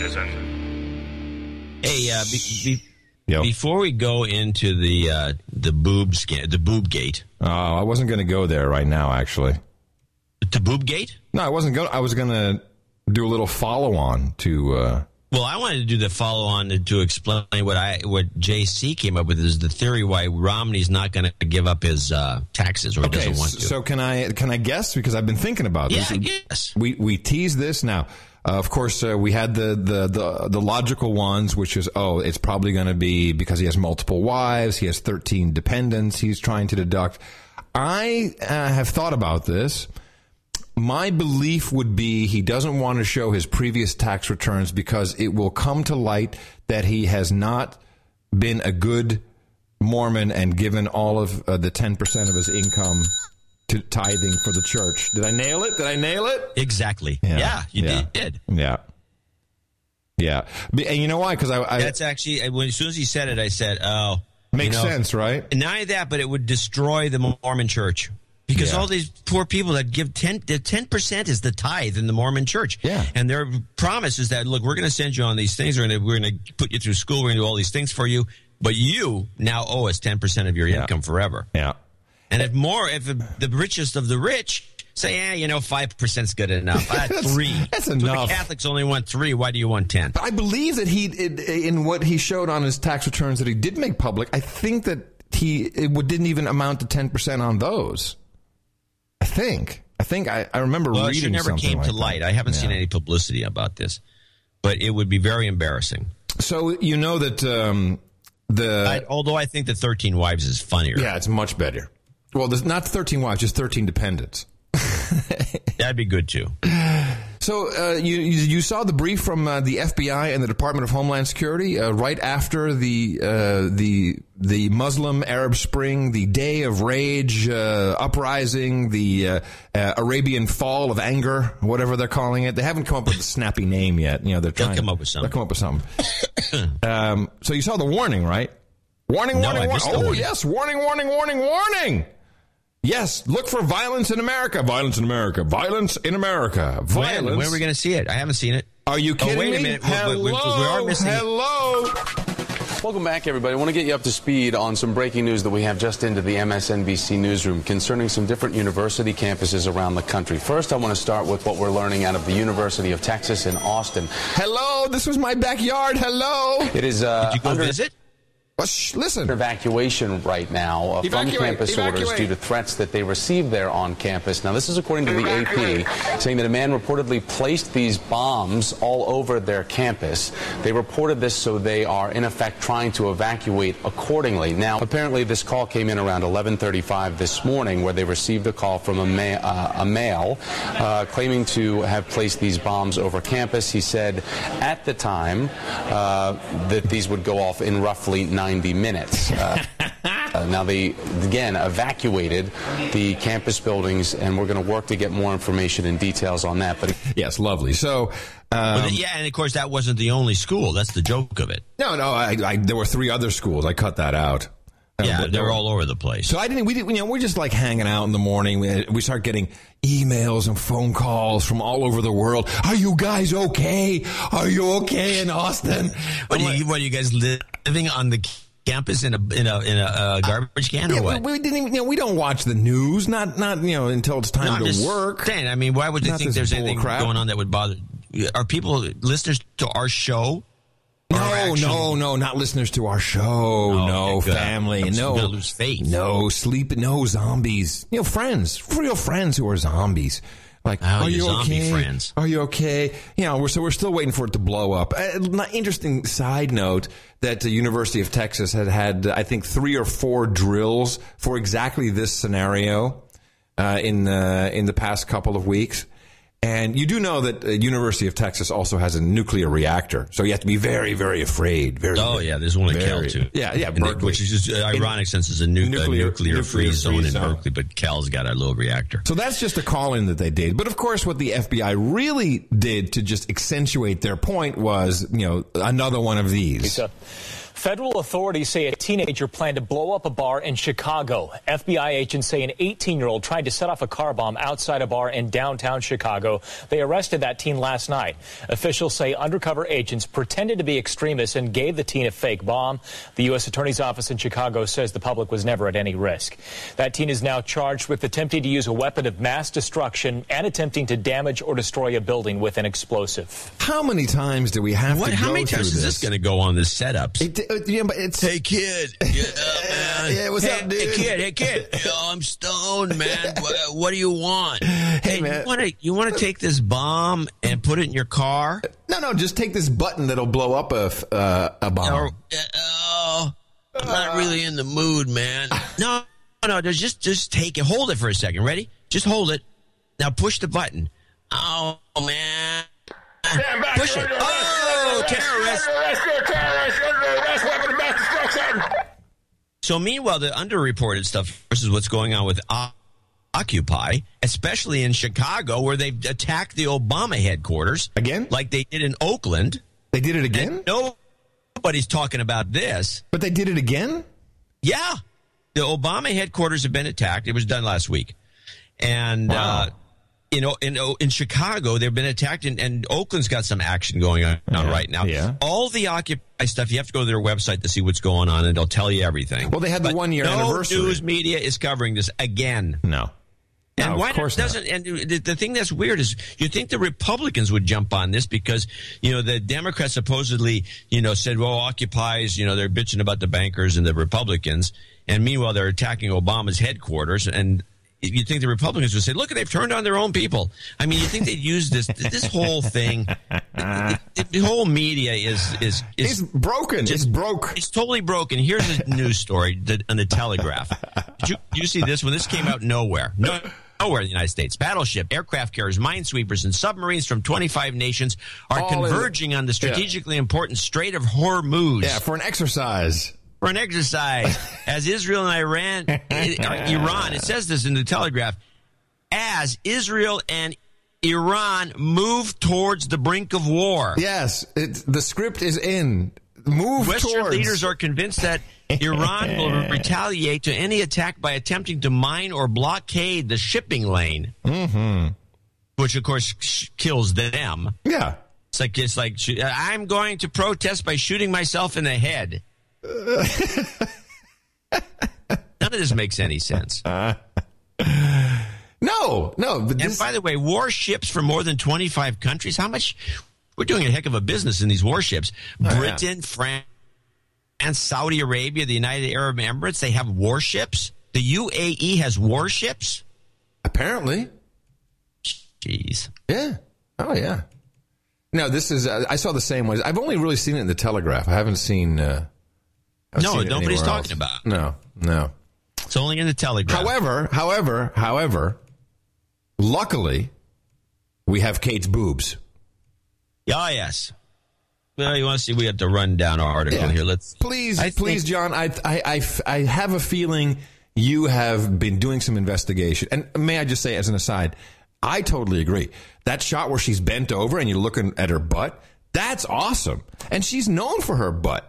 She has one of the really world-class butts. It's a butt of beauty. No, it's like really. It's one of those that they would sell pictures of. It's really, it's perfectly shaped. They do sell. It's not too big, not too small. It doesn't hang. It hasn't got bulges and cellulite bubbling all over it. No boils. No, give it no boils on it. It's a no-boil butt, which in our world of old guys is a big deal. Yeah. Hey, true. Hey, man. Hey. So I got a no-boil butt. Because I have a commentary on here that just really galls me. In fact, when I get to part two of these clips, I get mad. I'll get angry. What are we playing here? Are you going to get angry? William and Kate's boobs. You're going to get really angry? I can't wait. Not on this one, on the next one. All right, cool. It was a day to be demure. Friday, the Muslim holy day. William and Kate were making their first visit to a mosque. Kate's head was covered. They both removed their shoes. At that stage, they'd heard about, but not seen the photographs. They were said merely to be saddened by the incident. But after they'd left the mosque, officials started to receive copies of what the French magazine had published, and the intensity of the reaction suddenly changed. Instead of sadness, there was fury. Officials who are used to dealing with the media started talking about a red line having been crossed. William instructed his spokesman to issue an official statement.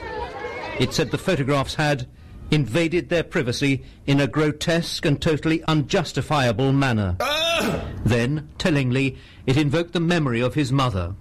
The incident is reminiscent of the worst excesses of the press and paparazzi during the life of Diana, Princess of Wales, and all the more upsetting to the Duke and Duchess for being so. I love the red line in there. That's cool. Going, well, whatever. It's no big deal. All right, but now, so now play William and Kate Part 2, and then I get mad. Okay, all right. Stand back, everybody. Beautiful. Qui est amoureux, qui est magnifique. The relationship Diana, Princess of Wales, had with the press was a complicated one. Her friends say she was constantly hounded, and the same thing must not be allowed to happen to Kate. I have seen what damage is done by a constant intrusion into your life, how impossible it is to relax and have downtime if you've always got at the back of your mind, perhaps there's a camera there. These people are humans. Perhaps there's a camera there? You mean like the general public in the UK that has cameras everywhere during their downtime, looking at them 24/7? You mean like that? Come on. Is that what she's referring to? No, I think she's referring to celebrity photographs. She's referring to that it's terrible to have cameras pointed at you during your downtime. Play the third clip, the one that's the punchline. Yes, they're the royal family. Yes, they lead a life of immense privilege. But they should be allowed to have complete privacy when they're not doing their duty. Really? Complete privacy when they're not doing their duty? You mean like being at a pub or doing something after work? The British public has to put up with these cameras pointing at them 24/7? You mean like that? Is that what she's talking about? Because that's what it sounds like she's talking about to me. This is bullshit. They should have cameras on them the way the public has cameras on them in England, 24/7, and they can shove it if they don't like it. John C. Dvorak's pet peeve of the day. Hell yeah, brother. Preach. Preach. Saying. Yeah. And he throws a just saying after it as well. And then you got the final thing, which I have, which is my, which I thought was just an eye roller. They go on and on. The BBC spends the whole show on this stupid story because the woman has her tits exposed. So what? So you get this crap. It's a very harsh lesson, sadly, that Kate has learned this way. It was perhaps a little naive to think that they might be entirely alone. They're reported to have flown on a commercial airline to France, and no number of baseball caps and sunglasses are going to properly disguise them. So people knew they were there. Of course, you hope that you're private. There is an expectation of privacy. Perhaps there was a false sense of security by staying at a family member's chateau, but I don't think she'll be going topless again. Victoria Arbiter, thank you very much indeed for joining us with that expert analysis. An expert analysis. Thank you for the expert analysis, you twit. Jeez. Hey, I think our expert analysis was better. She has a no-boil butt. Thank you, Messieurs Dvorak and Curry, for your expert analysis.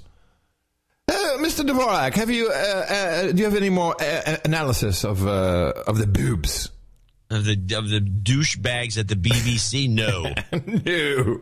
Meanwhile, in the same Gitmo Nation East, this kid who wrote this thing on his Facebook about the six British soldiers in Afghanistan. I want to read this to you because he has been found guilty and will be convicted, possibly thrown in jail for the following post on Facebook. People gassing about the deaths of soldiers. What about the innocent families who have been brutally killed, the women who have been raped, the children who have been sliced up? Your enemies were the Taliban, not innocent, harmful families. All soldiers should die and go to hell. The low-life fucking scum. Got a problem, go cry at your soldier's grave and wish him hell because that's where he's going. Granted, not nice. No, I would say that's lax taste. Yes. But he's been found guilty by an English court. For what? Well, let me see if I can give you the exact sentence. This is, again, the BBC. A teenager has been found guilty of posting an offensive Facebook message following the deaths. Let me see if there's an actual... Here it is. District Judge Jan Goodwin said Ahmed's Facebook remarks were, quote, derogatory, disrespectful, and inflammatory. I guess that's illegal now. And he will be sentenced for his guiltiness of being derogatory, disrespectful, and inflammatory. That is apparently against the law. And please, you know, he just did it on Facebook. Imagine if you do it and one of those cameras catches you doing it. Ho, ho, ho. They'll execute you. Yeah. Off with his head. And in Texas, we had our own little shut-up slave moment. And I think the people are not understanding exactly how messed up this is. Listen, just a bit of a report. What happened is a mom who upper-class neighborhood somewhere in... I don't know where, somewhere not near here, somewhere in West Texas.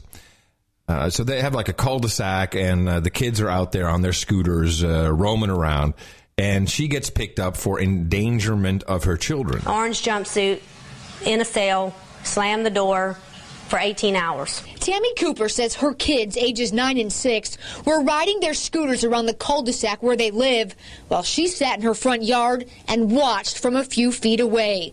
A little while later, she says, a LaPorte police officer pulled up. I went out there to see what he was here for, and he says, no, ma'am, we're here for you. And I said, oh, really? Why? And that's when he proceeded to tell me that he had received a call from one of my neighbors that my kids were outside riding their scooters unsupervised. Said, well, ma'am, turn around, put your hands behind your back. You're under arrest for child endangerment. So what I find interesting, and of course everyone's outraged by this, you know, because she was watching her children. Cooper says the allegations are absurd, and she insists her kids were never alone. No, I was out there the entire time. So this is what irks me about this is what it's become about is that she was supervising her children. I know exactly where you're going with this. I'm going to agree in advance, but keep going. Yeah, I mean, how ridiculous is this? That these kids can't just be outside by their own, unsupervised, goofing off, roaming around. Since when did this become a problem? I've never heard of such a thing. It's ridiculous. Well, the Child Protection Service... When I was a kid, I tell you exactly, and this is why the slide whistle has a Pavlovian response with me. When I was a kid, when I was 6, I'll tell you how to do it in a minute. When I was 6, even 5, I'd be outside. It was until the streetlights came on, or if it was summertime, then my mom, and it wouldn't matter. I could be roaming anywhere around the streets, just as long as I looked up and down the street so I wouldn't get hit by a car. They would do they had a slide whistle. My parents had a slide whistle. They did? Yep. And they did a bosun whistle on me, and that meant it was time to come home. Can you do this? No.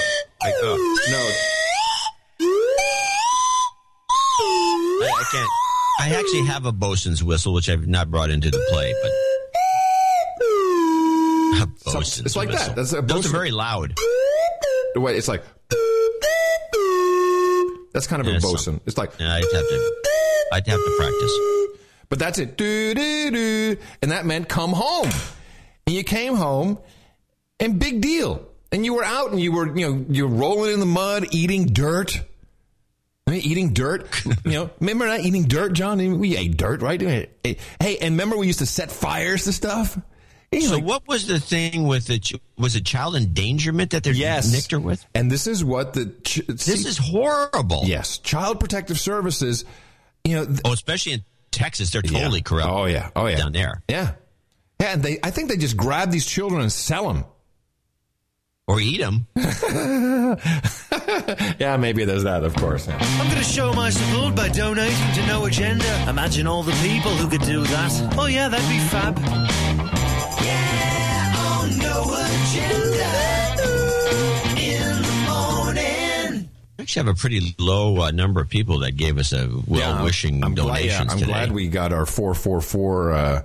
nights in there. That was nice. Yeah, that's a plus. Jesse Wilson in Hobart, Indiana, $111.11. Unfortunately, the karma didn't work to get the courts to pay me my money faster. Oh, Guess the government is karma resistant. I'm sure it is. However, I did talk to my friend and haven't heard from in a year. So karma, please. Oh, Adam, why catch up on the shows?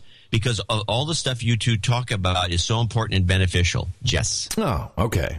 Hey, remember we used to have rock fights where you throw actual rocks at each other? Did you ever do that, John? Yeah, and we also had gun fights with no real guns, but with cap guns. BB guns. Now if you have a cap gun, you're a juvenile delinquant. They don't even sell cap guns anymore. You've got karma. I remember rock fights. And then they had some poor deaf kid whose name was Gunner or something, and her or his sign for himself is like a little gun, and they busted the kid in the grammar school for signing his own name or her own name. Gunner? Yeah, it was Gunner. I don't know if it's a guy or girl. Like, I can't remember if it was Gunner. A boy or girl. No, that's Gunner Nelson. Matt and Gunner Nelson. The Nelson twins. Ricky Nelson's son is named Gunner. Well, there you have it. If you were deaf and you would have the sign is a little just like pointing a gun and shooting it. And that was terrible. I mean, this country is out of control. Do you remember when you used to have a rock fight, and then eventually someone would get like a hole in his head, and then we'd be hit by a rock. Yeah. And we'd be like, oh, dude, that was kind of dumb. Why were we doing that? Because it was fun. Yeah, rock fights. Snowball fights are probably bad too. Oh, I'm sure those are illegal. Patrick Sullivan in Sturgeon, someplace Cove. I need to stretch this out. I can't see Sturgeon it. Sturgeon County, Alberta. Alberta. Our favorite place in Canada. Hey, did you get that note that it wasn't just that? Northern Saskatchewan has a bunch of stuff, too. Yeah, they got money, too. But, Northern Saskatchewan? Come on. It's just probably being routed through Alberta. Here's my payment for my summer yard work entertainment. As I ride around the acreage on my tractor and cut the grass, I listen to the show. My neighbors always want to know why I'm laughing. So I can listen to you as I run the snowblower. Or soon. I'm sorry. Soon I can listen to you as I run the snowblower. Thank you very much. Well, we're glad you enjoy it. It's Gregory Sizemore in Glen Burnie, Maryland. Love the show. Could use a shot of karma. You've got karma. $100 from him. Also $100 from El Campeador. From the fifth column, a round of karma for everyone. Hookers for everyone. You've got karma. And he's in Lulu on the Beach, Satellite Beach, Florida. 69. Play the theme. Oh, I'm sorry, John. I'm asleep at the wheel here. Oh my God. No, you can't even find it. 69, dudes. Swazzle enough, everybody. Happy swazzle enough. Started listening to the show and have been thoroughly entertained. I'm sending in 69 for Buzzkill. However, just so Crackpot doesn't feel left out, I'm sending my favorite Belgian soixante-neuf joke for Adam. Okay. Great. Ken je de man... Are you going to read it? I'll read it. Ken je de man met de 70 hobby's? Read the punchline and we'll just leave it at that. Soixante-neuf and poepen. Wow. That was great. Thank you. I'm guessing the joke is, can you tell me what are your favorite hobbies? And the guy says 69 and crapping. It doesn't translate. Forget about it. I'm happy with the joke. Please send some mega karma and shut up slave for my human resources. They are still zombies in the public school system. My fourth grader just learned their definition of govern in his homework last night. Govern, to control the actions of or behavior of something or someone. God. Is that's probably the definition, isn't it? Yeah, that's what he sent us. That's what he got. That's where he sent us the money. All right. Hold on. Lulu on the Beach. Shut up, slave. Mega karma. Just a shut up for your human resource. Shut up, slave karma. All right. Shut up, slave. You've got karma. Do you think Lulu's male or female? She's female. Lulu. Oh, send pictures. St. Lulu on the Beach in Florida, please. Yeah. St. Nicola Crest, Clarkson, Western Australia. St. Nicola. 69. Hey. Barely got in. Hey, it's St. Nicola, the night nurse with a drunk donation. Wow. Okay. Oh, I love drunk chicks. Hey. Hey, I know it's early morning here, but what the heck? It's the weekend and I don't get a drop throughout the week. It's been a while since my last donation apart from my monthly subscription. Sorry. Hey. Are you guys serious about the limit of just 3 jingles per donation? Oh, I like the donation part very much and was wondering just how far people would go before you put a lid on it. Since it's then no longer an option, I want to take the whole thing to just another new level. I want John to hop on one leg while doing a slide whistle frenetically, while Adam tries to find the right buttons for a formal de-douching it.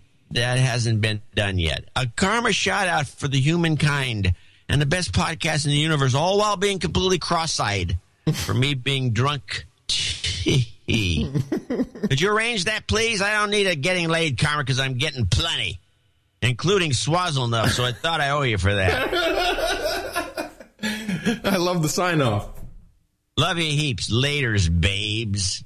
XOXO. All right, so you've got to do a slide whistle, and then I've got to do a de-douching, all right, go ahead. You've been de-douched. You've got karma. The best podcast in the universe. All right, St. Nicole. Yes. Ron, Don Ripple in Dresden, Ohio, 6048. Belated happy birthday to Adam. Since I made a $60 donation to John C. on his birthday, I feel compelled to do likewise for Adam, 6048. Oh, nice. 48 cents for you. Stephen J. Nelson in Wheat Ridge, Colorado, 5110. Double nickels on the dime. Catherine Adams in Bellevue, Ontario. Ontario? Ontario. Yes, Ontario. Ontario. This donation is honoring my smoking hot boyfriend's birthday. Could we get some new order, world order, and slide whistle action for a special day? Much love from Katie Adams to Jordan Cada here in Canada's capital, Ottawa City. Keep up the media assassination, gentlemen. I want new world order karma? Okay.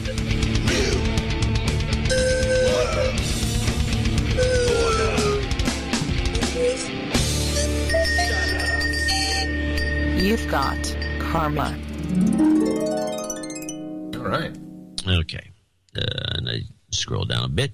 Paul Boyer in Leesburg, Virginia. Nice place. I've been there. 5360. I've been there. Yes, it's nice. Yeah. It's a very nice place. I'm giving you my 10 cents for every elected official in the federal government. Oh. It's a 5360. I've been a listener since Daily Source Code, so show 107 years. Tomorrow, Monday, September 17th, is the 225th anniversary of the signing of the U.S. Constitution. Who would know? I just released a book called The Original Counter-Argument, The Founder's Case Against the Ratification of the Constitution, adapted for the 21st century. That's a hell of a title. It's a collection of essays by America's founders, including George Mason and Patrick Henry, that warn about putting too much power in the hands of too few people. I've translated their words into modern English to make them easier to read today. Please ask your listeners to support Liberty and purchase a copy at Amazon or go to planetboyer.com for more information. And please play Whoop 'em with the Constitution and have a happy 225 birthday shout out to the U.S. Constitution. You know, that actually sounds like something that I might want to read. Yeah, you should probably do want to read. Okay. Essays are great. Old essays. Now get out there and whoop Obama's behind. Whooping, whooping, whooping, whooping, whooping, whooping, whooping with the Constitution. Whooping, whooping, whooping, whooping, whooping, whooping with the Constitution. Whooping, whooping, whooping, whooping, whooping, whooping with the Constitution. Whooping, whooping, whooping.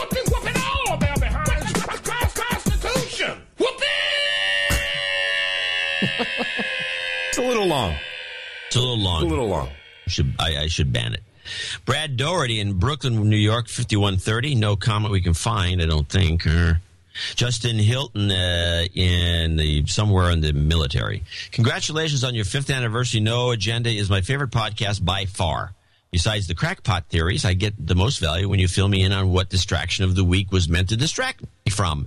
In other words, less pussy riot, more pipelines. Keep up the good work, and once again, congratulations. And 5130 is our congratulatory number. That's right. And so Brad in Brooklyn. That's our 5th anniversary number? Yes. Why is that our? It's in one of the newsletters. I explain it in great detail. I forgot. I don't read the newsletter. What did it say? Oh, really? Matthias Merkert in Landau. Matthias. Matthias Merkert in Landau, 50. Please send me some karma for my test in chemistry on Monday. Oh, better living through chemistry. Totally agree with that. You've got karma. And a couple of our knights, Sir Chris Slewinski and Sir Jason Burke from Sherwood Park, Alberta. Nice. The rich town, yep. And Richmond, Texas, right up by you, $50 each, and that'll conclude our broadcast day. Our broadcast day. And we thank Hero Protagonist for doing the art once again for episode 443, and for everyone who checked in for episode 444. Keep it going for us. We need to continue. A lot more of the smaller donations would be highly appreciated, because you can tell us a little bit short today on that. But luckily we had our Anson Knight and a couple other nights checking in. So thank you so much. Just to program your brain one more time. Dvorak.org/NA. It's your birthday. I'm No Agenda. Here we go. Catherine Adams congratulates her boyfriend, Jordan Cada. Paul Boyer congratulates the U.S. Constitution, turning 225 years tomorrow on the 17th. And Lucas Ziva congratulates his girlfriend, Jana. She turns 33 today. Happy birthday from all your buddies here at the best podcast in the universe. It's your birthday, yeah. And then we have 3 nightings to do. It's been a while since we've had that. That's good. Yeah. Here we go. Yeah, you got it? No, I'll get mine. Hold on a second. There we go. Robert Rock, David Hoos, please send your son Noah forward. And El Yoho! Gentlemen, the 3 of you have... entered a very specific club, very special, thanks to donations in the amount of $1,000 or more. In Robert Rock's case, a special 12-12 night. I hereby pronounce all 3 of you Knights of the No Agenda Roundtable, Sir Robert, Sir Noah, and Sir El Yoho. Congratulations, gentlemen. Here is your hookers and blow, your rent boys and Chardonnay, your hot pants and booze, or your wenches and beer, as you prefer. Thank you so much. It is appreciated because this is our value for value model. We do not have any commercials. We are not sponsored by anyone in any manner whatsoever, only by you, the listener. For if you do not like it, then we don't get paid, and then we stay on the true and narrow. That's the system kind of works. You are automatically steering us in the direction that you want the show to go. Is that a fair assessment?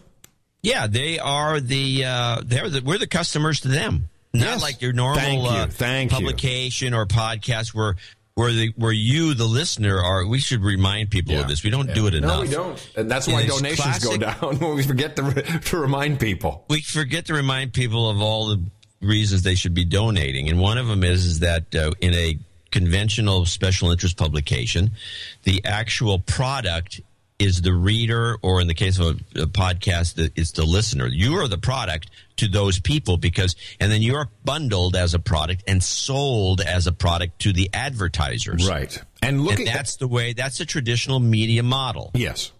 Now, we think that's essentially in many ways, not in all situations, but for the most part, when it comes to covering deep news analysis, where you cannot afford to have any corruption built into the system, and that is totally a corrupt system.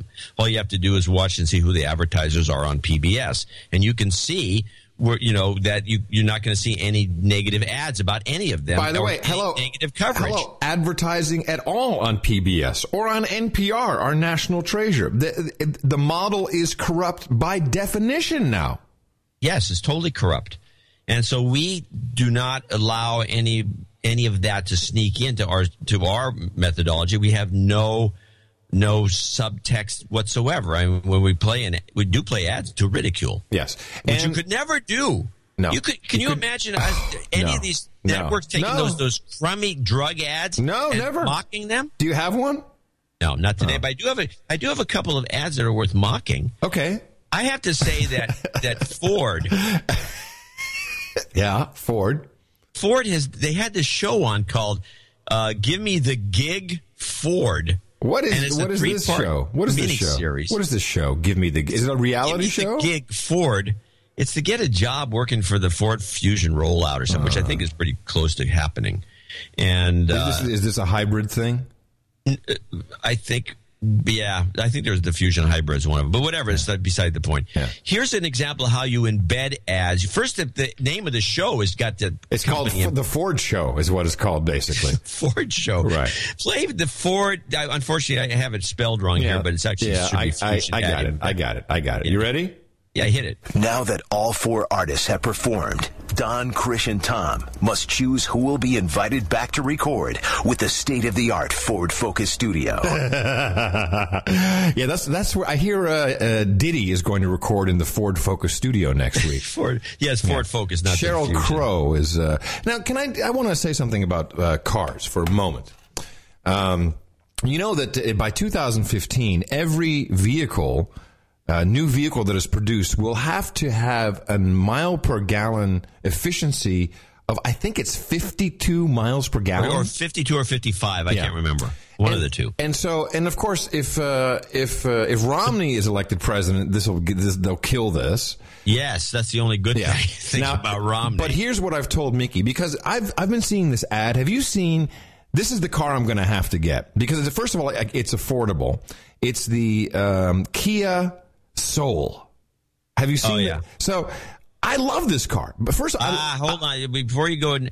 Okay, I have a counter. I'm gonna talk you out of it, but keep going. Okay. So first of all, I love the commercial with the. It's like you're on acid, and the mice are doing a concert with like classical music, and he rips off his head, and he's a mouse, and he gets in the car, and then he's like and it's like stars and stuff, and the car it's great. It's a box. It has, I think, 3 cylinders. It's a stylish box. The speakers have green lights. It has a GPS. And I'm telling Mickey, if Obama is reelected, go ahead. You drive your 1999 Range Rover. You're going to get arrested. People will throw rocks at you because you're a big, evil, ungreen girl. And I'm going to be Mr. Acid, mouse on acid. I'm going to be driving in the little box. It's $14,000. So I think that's $60 a month. I think that is about the car. That's about right. That is the car. 36 months. That is the car that I can afford. And I am telling you, this is what, if Obama is reelected, I am going to be driving this, because I don't want to wait for people to shoot at me because I'm driving a big truck and I'm not green and I'm evil. Now, you're going to talk me out of this car? So I wouldn't even worry about that. But let me give you my stories. First, so my wife, I think she got, for some reason, rented a car or something. She got one of these things, and she's... The Soul? The Kia Soul? The Soul. And so she's raving about it. And it's an awesome car, absolutely. No. So I... Don't say no. I think she just drove it for a day. I don't know what she did. Or she just looked at it, or she likes the car. Yes. Like, she sounds like you, actually. Yeah. So I said, okay, so I'm up in Washington, so I decided to rent one. You rented a Kia Soul. Yes. I'm jealous. Because she was so into this car. Okay. This car is a piece of crap. Oh. It is a tin can. It's uncomfortable. You, at your height, you are going to die in this car. You will not like it. I thought the car is cool looking. It's a cool looking little runabout. I'd say that's true. Yeah. But it's got no padding in the seats. It's like your butt hits the bottom of the thing right away. Mm-hmm. I mean, it is no good, this car. It has 1,500 cc's. And by the way, I was somewhere and I rented I can't remember, I was in L.A. Yeah. And I rented I've always had an eye on this thing too. Because Kia is owned by Hyundai, and Hyundai's. I thought Kia was Ford, actually. Kia, no, Kia is owned by Hyundai. Oh, okay, all right. Kia is owned by Hyundai. Hey, anyway, wait a minute. It's mile per gallon. Isn't it only going to be 35 miles per gallon? On what, the Kia Soul? Yes. Yeah, you get better. You have Ford Focus is your best. It's bet. Not even gonna. It won't even qualify. Let me finish my story. So I rented the Hyundai Sonata, or that really is their high end. It's their new super good. I mean, I think it's one of the best looking cars on the road. It's a big, giant, beautiful car with a 2-cylinder engine or something. It's like 4. I don't know what the engine is, but it's a gutless wonder. I mean, talking about gutless wonders, you punch it and you wait. You hit the stopwatch button and wait. And it also chokes every once in a while when you punch it, which is I don't like. I like responsiveness to my cars. And these Korean cars just don't cut it. Sorry. If you're going to buy a puddle jumper, get a Toyota or a Ford or something else. Well, I wanted the crazy mice on acid. But, no, don't even think about that. Well, seeing as it only gets 35. And by the way, because we're not sponsored by a bunch of advertisers we have to worry about, I don't mind saying what I think about these cars. No, I don't like them. No, that's great. I can't wait to hear you do twit today because I think you're hosting the show and you'll have to read the Ford ad. That's going to be awesome. Nope. The ads are all pre-done by Leo. Oh. Part of the deal. You should just mention this little factoid, though, right after that. That what about? I don't like the Kia. Just, no. Okay. Yeah, they would probably like that. Yeah. So I got a piece of legislation here that I've been looking at, and now I don't know if I mentioned this because I think for 3 weeks I've had in the show notes that there's this rumor been going around that the White House, the president specifically, would come out with an executive order about cybersecurity because they can't pass a bill. And there's a lot of money involved in this cybersecurity stuff. And we have the Lieberman bill, which, you know, then this, and the part of McCain is in there. It's all these douchebags. We've played many, many clips of these total nincompoops who know nothing about cyber whatever. And it's just more control. The private companies get to share your information. So it's been struck down. And so we've been hearing. There's been rumors that there would be an executive order for cybersecurity. Have you heard of this rumor, John? I think we mentioned the rumor last show. So we did mention it. Good. So I have what is now being passed around as a draft of the PPD, the presidential directive of said order. So this is not an executive order yet, but it looks like this is what the executive order would be. I thought maybe we should review a few things. Wow. Wow. A draft. This is you've gone deeper than I can imagine. You actually have the draft of but not the executive order. No, it's the draft. It says pre-decisional draft, CIP, PPD. Where'd you get that? I think this is out there. This came out on the net 2 days ago. It's obviously out there just to get public comment. Okay. Yeah, probably. I mean, it's but it's out there. It's version 7 of the draft. Critical infrastructure protection. Purpose of this executive order to strengthen and maintain secure, functioning, and resilient critical infrastructure by updating United States policy to promote a national unity of effort for critical infrastructure protection. That right off the bat to me is like, whoa, that's some New World Order crap. Unity of effort. Federal government has a responsibility to protect its own critical infrastructure and mission essential functions and to organize itself to enable effective partnerships with and add value to the protection and resilience efforts. Remember, there's that resolve and resilience of critical infrastructure owners and operators. And that's okay because it talks here about the policy identifying the energy sector as uniquely critical. But here's the problem.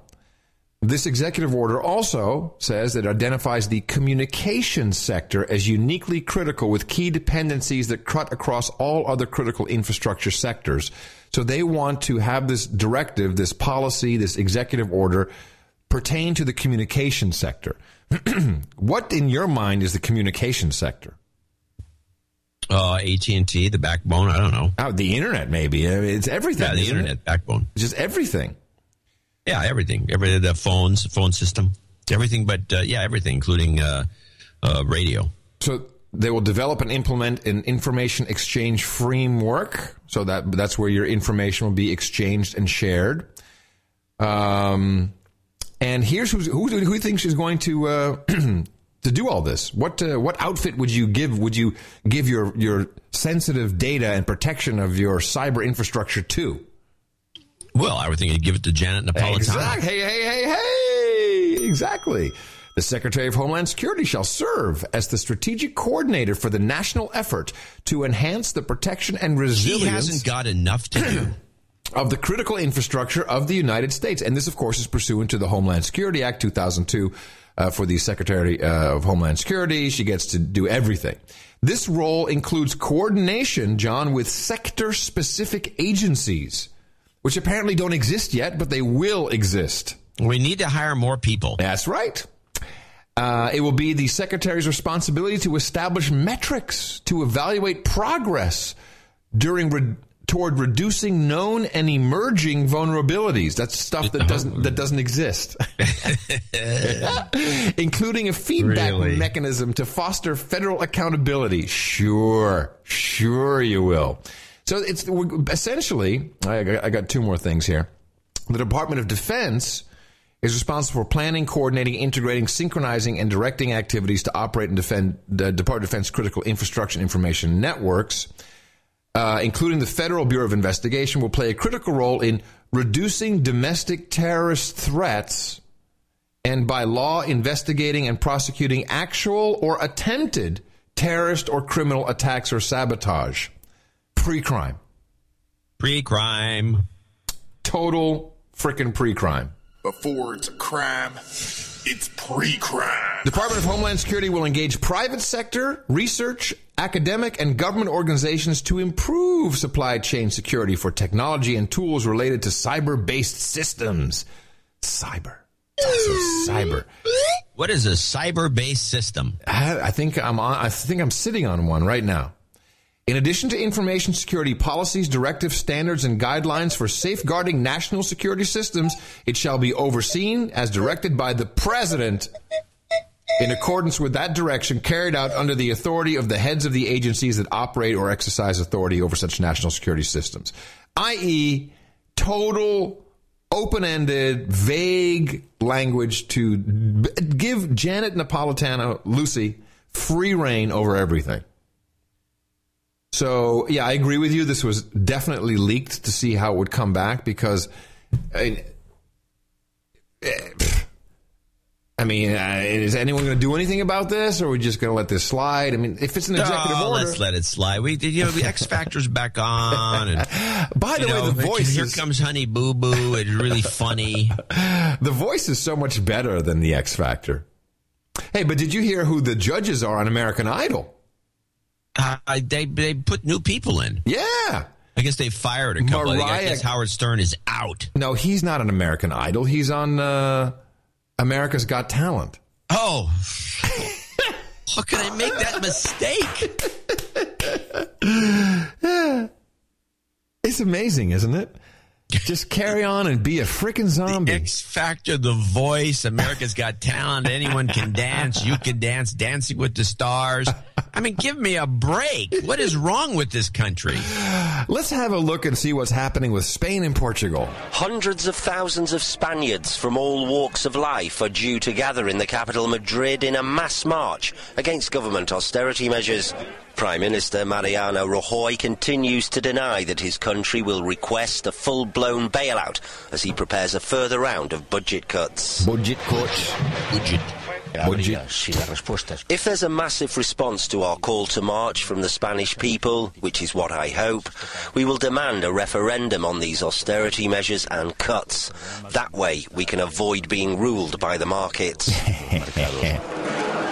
Madrid is under real pressure to help its faltering regions and avoid civil disorder. Further falls in house prices are adding to the insecurity. Neighbours Portugal are in similar straits, and anti-austerity protests have taken place in Porto, and more are due in the capital Lisbon and 25 towns and cities across the country over the weekend. So this was a report about kind of as it was starting to go. In Portugal alone, I heard over 600,000 people were on the streets. And what's interesting is this is organized by the labor unions. This is not the populists. This is the labor unions who are, it's such a mess right now. It is such a mess in Europe. And they remember just 3 days ago, we played the clips of Barroso saying, we're going to integrate, we're going to, pool everything all together and, it'll take a little bit of time, but we have to have a new treaty. Man, they didn't wait 48 hours. And here's the paper issues paper on completing the economic and monetary union. This has now been put on the table by Heiko Herman Van Rompuy. And I read from the document Point one, an integrated financial framework. The single supervisory mechanism should be established for banks in the euro area by the end of 2012. Following this, the ESM could have the possibility to recapitalize banks directly. I just want to explain for you Europeans that this means that it's going to happen, clearly. Europeans. Is that your tax money will go directly into commercial banks. Okay? Just want you to sounds like a good idea. Sounds like a group. It sounds good. Point two, towards an integrated budgetary framework. I'm sorry, strengthening democratic legitimacy and accountability. Listen to the words that my voice speaketh. Strengthening democratic legitimacy and accountability. And let me read from this. Moving towards more pooling of sovereignty. Pooling of sovereignty. That is a contradiction in terms. It's classic. Stronger decision-making power at the European level and democratic accountability will reinforce each other. Let me just run that by you again. What does that even mean? This is essential to build public support for the European-wide decisions, you see. Stronger decision-making power at the European level, i.e. by pooling your sovereignty, giving up your rule of law to the European level, and giving democratic accountability, which is, I don't even know what that means, to the European Starfleet Command, will reinforce you being squashed like a bug and pooped on. That's my interpretation.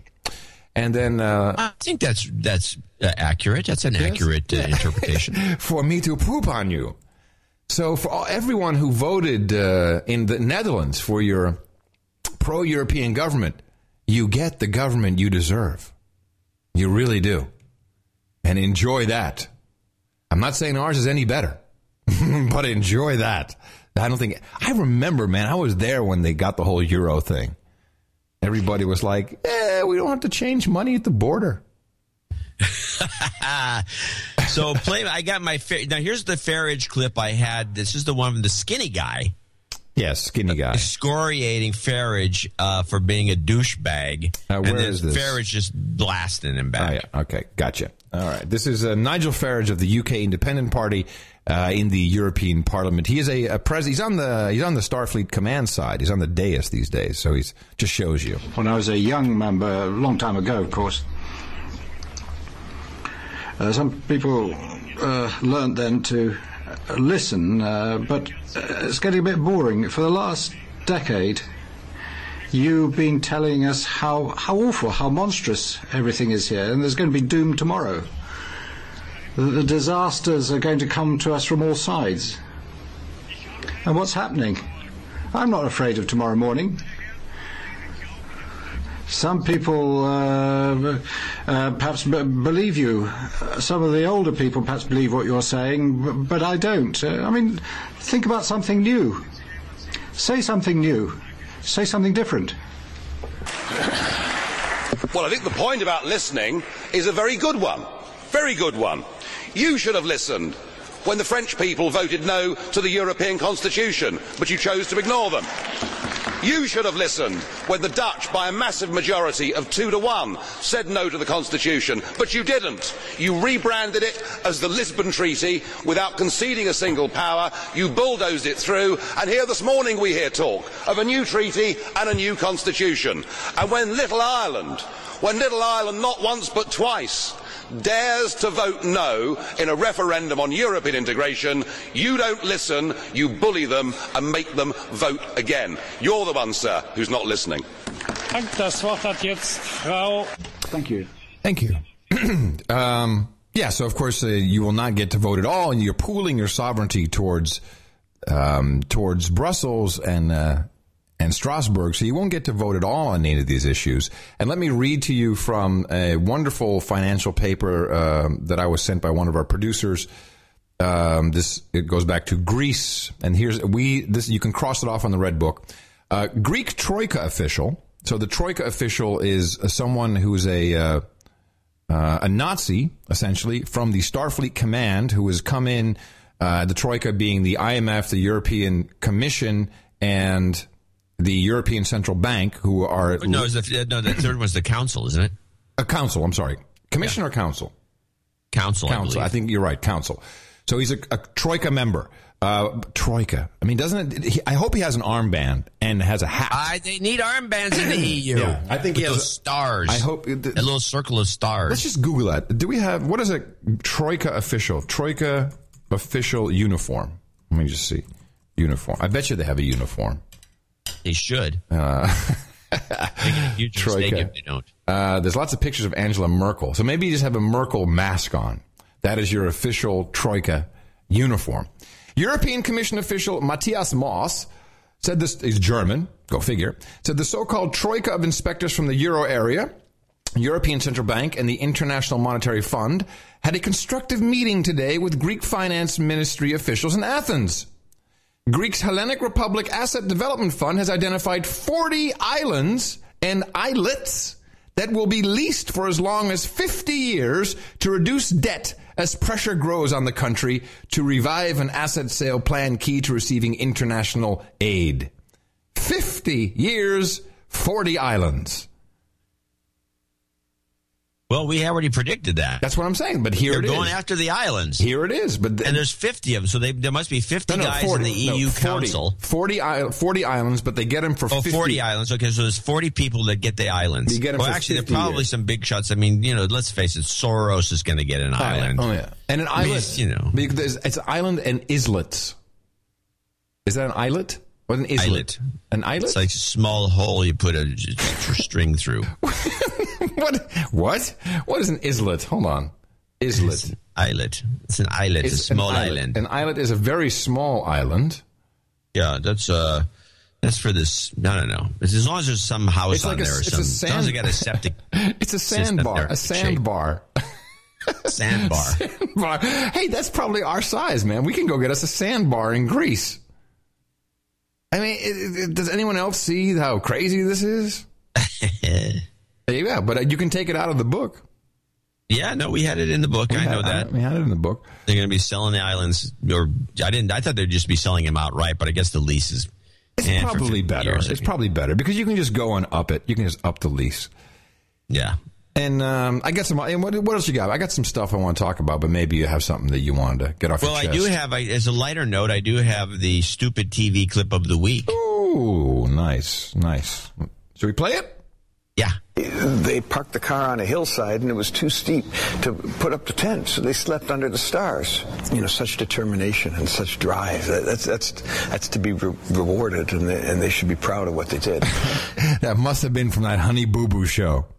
I don't even know where that clip is from. So much determination. Here's another one. Here's you didn't like that, try this. No, you're going to kill me with more? Well, just saying, this is one of the contestants in the Ford Focus Studios, Give Me a Gig Ford, and it's Sue, which I think has got a lot of thematic uses.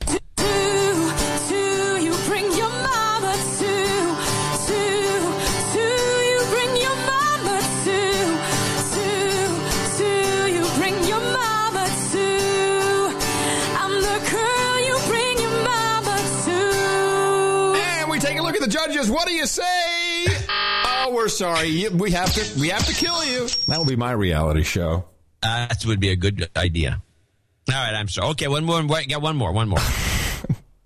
This is the reason I like to watch Democracy Now, and this is the famous go to the video segment of Democracy Now and how they handle this, how slick this operation is. What is go to the video segment? I don't understand. What is this segment? You say, hey, Adam, we're going to go to the video. Oh, we're going to go to the video. Yeah, they're going to go to the video. Ready? But this force is something to be reckoned with. Just so I want to play a short comment from Chicago Mayor Rahm Emanuel about the teachers' call for a fair contract. I'll play that in a moment, but why don't you introduce it by talking about the significance of Rahm Emanuel, the former chief of staff of President Obama. Wow, that really blew chunks. That was great. So now there's a teacher strike, a massive teacher strike in Arnie Duncan's neck of the woods in Chicago because there are a bunch of douchebags. They make $74,000 a year on average, I think, these teachers. Well, that's not what the real issue is, though. That's what they're trying to portray. It's just a money grab. No, the issue is that they're going to be paid according to how good they do, how well they do. They don't. See, the thing is all this. It's just the whole thing is a bunch of bullcrap. I think the best I have is a clip from a girl from the school called Social Justice High, who I actually think nails it. They're putting their own stooges in to these different schools.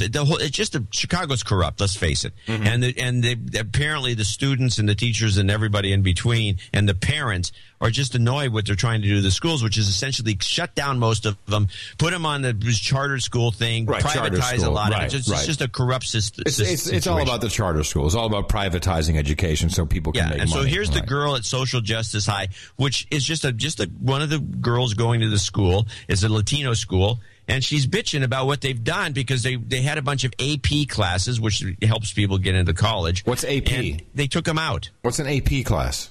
Advanced placement. Oh. Right away, the new principal, Ms. Velasquez, she took away 3 of our AP classes, and she pretty much messed up our whole schedule. She put in remedial classes, and she pretty much that's an insult. That's saying we're not smart enough.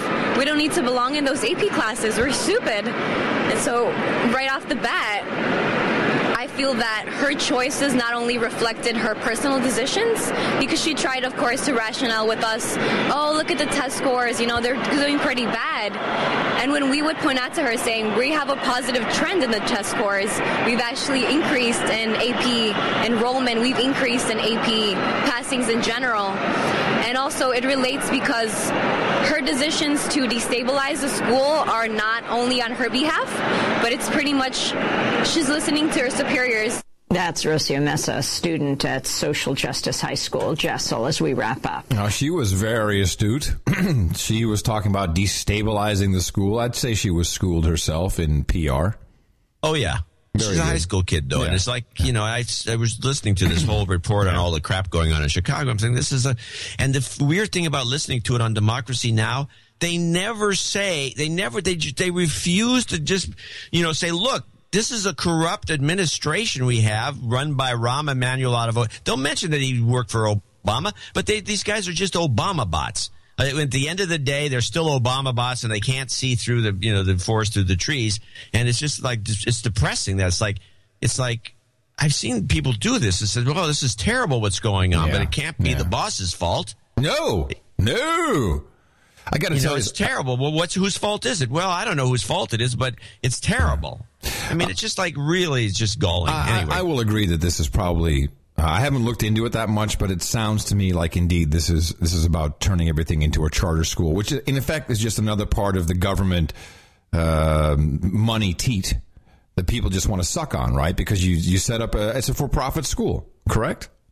Well, it's more than that. I mean, it's not necessarily. It's different. It's not just a for-profit. It's not really. That's not what the real goal of charter schools is. It's a way to marginalize people in the education system and create a brainwashing system that's a little more advanced than the one we currently have. Right. It's really what it's all about. So interesting.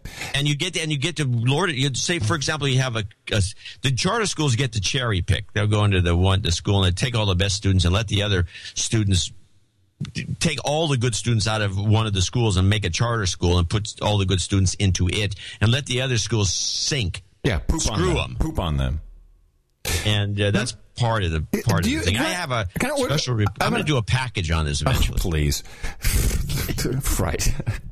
Another promise at the end of another fine episode of No Agenda. Another promise for the scholastic package. Let me ask you a question.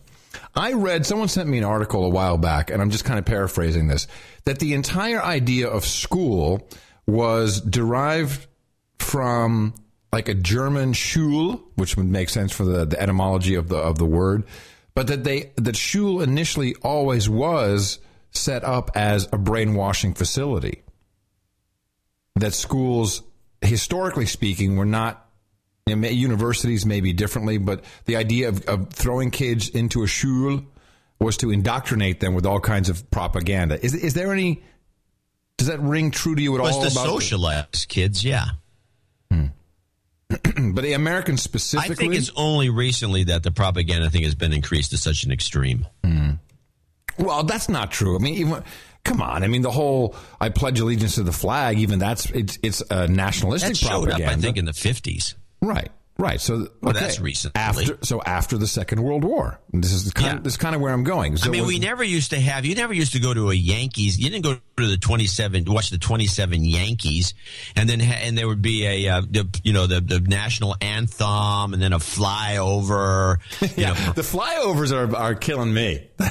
I'm like, wow, flyover. And so, I mean, that never happened before. I mean, it's only been recent that we've had all these sorts of things. I mean, why does a sporting event become a military event? Well, no, I think sporting events have always been a militaristic replacement. No, this is only since World War II. No, they never were before World War I. Bear with me. Of course, this is the new propaganda. We have to keep men particularly busy and rooting for a team, and we can't have you like getting all, men have testosterone. They want to go out and beat someone up, join a gang, go, I don't know, attack the government. So instead, we give you like all kinds of candy and great, beautiful graphics, and we give you a team to root for and a beautiful stadium to go to. No, I think that's bread and games. This is that, all of that, all sporting to me, professional sports is all about keeping slaves happy and docile. And we'll serve you beer at the game, too. You can't say that there's not an element of that. Yeah, no, I'm not going to argue that. Okay. But that's not the same as militaristic. Well, you look at football by itself, and that is a very militaristic game. And Bibi Netanyahu himself talks about the red zone, the 20-yard line. What I'm saying is that it's not associated with the U.S. Army. Yeah, it's a militaristic game, the football game itself, because it's a war. Excuse me, we have the big Thanksgiving Army trenches and the battle, the big Thanksgiving Army Navy game, goal, and the rest of it. But it's not like the U.S. Army is associated with professional football. Yes, I mean, until recently. No, that's incorrect. I remember Thanksgiving. The big thing was on Thanksgiving. It's the Army Navy game. As a kid, I was 5 years old, so this is 40 years of this. That was the big thing. You were Army or Navy. Yeah, it's all been since World War II. Yes, yeah, thank you. My point is made. I'm saying it never was like that before World War I. Yeah, well, okay, just because you can remember that doesn't make my point wrong. When I was a kid, we used a rock for a football and a stick. So here's something that you and I will both be able to complain about in the future, because of course we've been keeping our eye on the war on cash for quite a while now. And in Finland, the Ministry of Employment and the Economy is going to mandatoryaritize, make mandatory that all businesses, especially small businesses, have to hand out a receipt with a copy for anything. So if you've got a lemonade stand, you got to hand out receipts because you have to show receipts for all of your sales. This bill is expected to come up for the legislature early in the next year. But Greece, I kind of missed this one. They have now connected all shops and companies' cash registers directly with the finance ministry's TaxisNet electronic system. This is happening now as we speak. So the VAT, so here's how you have value-added tax. And typically how it works, you sell a candy bar to some slave who wants the aspartame, and then you take $1 and you add 19 cents, or I think it's actually 25 cents now in Greece, 25 cents additional tax. And then at the end of the month, you have to take all those 25 cents and you have to send it off to the government. That's the VAT. Now, wait a minute. Are you telling me that if I want to buy $1 candy bar, for the privilege of buying this candy bar, I have to give the government 25 cents for the privilege of buying $1 candy bar? In Greece, you do. Huh. Yeah. Yeah, absolutely. Tribute? Is they call it? Why is it a tax? It should be called a tribute. A tribute to the emperor. How about a tithe? tribute to the emperor. It's a tribute. It's a tribute to the emperor. Okay, so call it a tribute, whatever you want. But now, now they're doing is you put the money in the cash register, the $1.25, and immediately the cash register, through the new TaxisNet electronic system, deducts 25 cents from the shop's bank account, sends it right to the Ministry of Finance. Even before it gets deposited? Yeah. These guys are going to get overdrawn by these crooks. I just love it. And then I love then watching, this iPhone 5 came out, and everyone's like, man, I'm so bummed. They didn't have any near-field communications, man. We can't have our e-wallet stuff. Like, dude, people, run away from the e-wallet stuff. Run away from this. This is not. I know. Pounding the pavement about how bad this idea is for decades. I saw you write an article. And people still think it's cool. Yeah. So let me just wind it up with some. There's I don't know if you've heard this term, the Bernanke. The Bernanke, and this cracks me up. So we have this quantitative easing, QE3 as it is known, and Ben Bernanke did his. Actually, he went a little further, I feel, than normal on his question and answer session. But then there's this, what is that thing called? They have this like a cartoon generator, and you can enter a script, and then these two characters talk to each other. You've seen this a million times. Now tell me again. Well, I'll play it for you. Here's the two characters. You enter a script, you upload it into some generator, and then these two like kind of weird cartoonish characters looking like bears or whatever. They have a conversation with each other. It's kind of animated. When you hear the voices, you'll recognize it. You'll say, "Oh yeah, that." But you're talking about the bear and bull thing from those guys, the stock market guys. Yeah, exactly. Yeah. Except now, I don't know why I can't remember the name. I can't remember. Minionville. Yes. So they did a script on explaining quantitative easing, and I got 30 seconds of it because for some reason they decided to call Ben Bernanke the Bernanke. And it's just funny, and I just want you to hear it, and then we want to listen to the Bernanke. Owns the Fed. The Fed is run by the Ben Bernanke. Does the Ben Bernanke have a lot of business experience? No, the Ben Bernanke has no business experience. Does the Ben Bernanke have a lot of policy experience? No, the Ben Bernanke has no policy experience. Has the Ben Bernanke ever run in an election? No, the Ben Bernanke has never run in an election. So what qualifies him to run the Fed? I don't know, maybe the fact that he has a nice beard. But my plumber also has a nice beard, and I would not trust him to play God with the economy. No, although when you call the plumber to fix something that is broken, they usually fix it, not break it more. So I just love the whole the Ben Bernanke. I know, that tickles me for some reason. Yeah. I guess you don't like it. It sounds like Doug. It does. It's the Ben Bernanke. So here's the Ben Bernanke. And I just wanted to, whenever the politicians talk about revenue, that's code for tax. And there's a new word out there. You know the new code for spending money? Do you know what that is? Spending money is asset reallocation. No, it's better. Well, the ultimate effect is going to depend, of course, on how much we end up doing, and that in turn is going to depend on what the economy does. So this is a conditional program. We're going to be providing accommodation according to how the economy evolves. Accommodation, John. It's accommodation. Accommodation according to how the economy evolves. I just love accommodation. And how long is this accommodation going to last? Well, until the economy looks better. So how are we going to do with the jobs, the Ben Bernanke? Not the objective. The idea is to make sure we provide enough support so the economy will grow fast enough to bring unemployment down over time. I mean, as we look back at the last 6 months or so, we've seen unemployment basically the same place it was in January. Oh. We've seen not enough jobs growth to bring down the unemployment rate.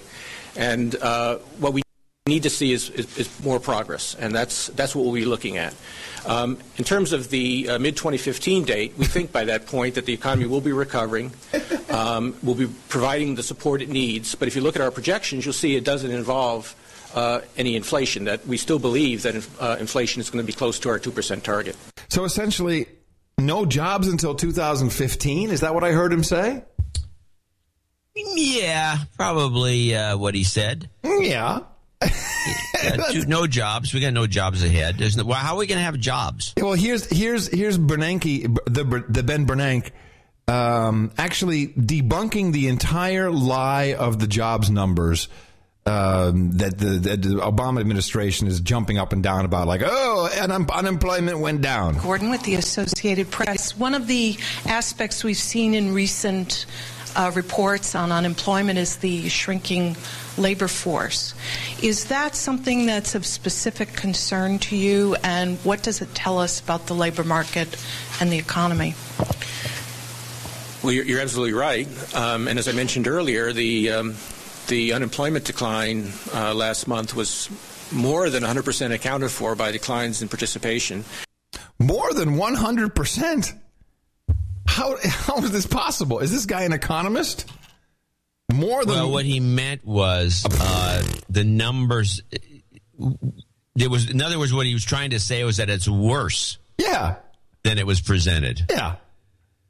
So, in other words, it was the decline in participation was actually worse. Yeah, thank you. Because more people are dead or don't give a crap anymore. Are just homeless. They've given up. They're now begging for money on the corners of the freeway entrances. They're just laying around. All righty. I think that does it for me. Except for that Halliburton radioactive device they lost in Texas. Oh, well, that's good. That's good to know. Yeah. I have one little thing I wanted to do, which was just play this clip, it's called the Shelley Adelson BS, and it comes from Democracy Now. And it's one of those things that, can you do the math on this? I'd like to know, I'm going to ask you a question. This would be like an Ask Adam, but it's not Ask Adam. All right. When this little clip is over, I want to ask you something. A new report shows the billionaire casino mogul and top Republican donor, Sheldon Adelson, stands to reap a massive tax windfall should Mitt Romney win the presidential election. According to the Center for American Progress, Romney's policies would save Adelson more than $2 billion in taxes. Okay. $2 billion in taxes? What is his tax bill?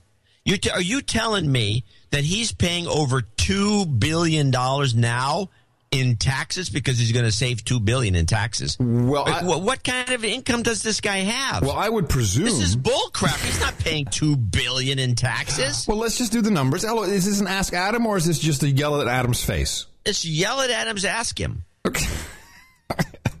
Okay, so let's presume that Shelley Adelson has a typical tax rate of, what should we call it, 20%?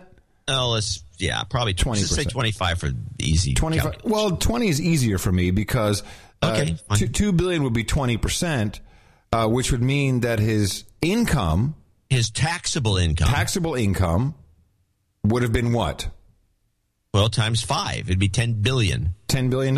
Maybe he makes $10 billion every year. So every year he's making $10 billion in taxable income. No. It's $10 billion in tips. That's just what he finds. Oh, that's what it is. That's just what he finds behind the couch. He also owns the biggest newspaper in Israel, I'm reliably informed. That's not making him any money. That's a loser. Of course, it's losing money. Of course, it's tips. I'm telling you, it's what is hookers get tucked in their underwear. That alone is $10 billion for Shelley Adelson. You don't believe me?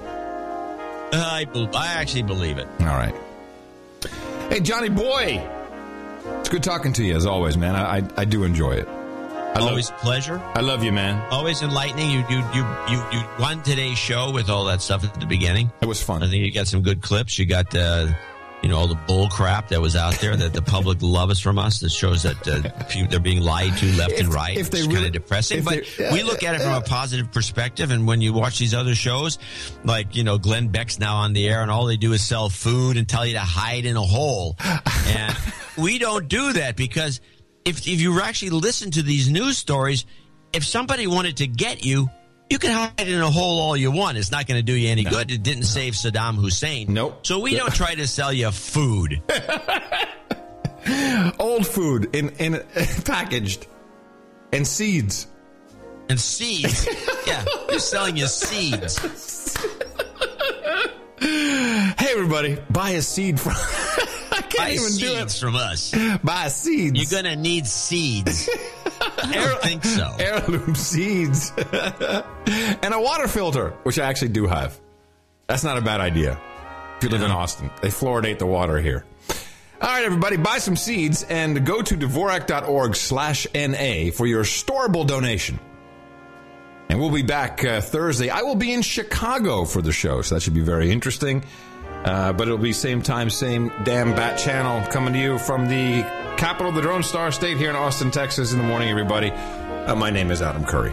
And I hope while you're in Chicago, you check out on the this student strike out and talk to a few people. Sure. And from Northern Silicon Valley, I'm John C. Dvorak. We'll be back on Thursday right here on No Agenda.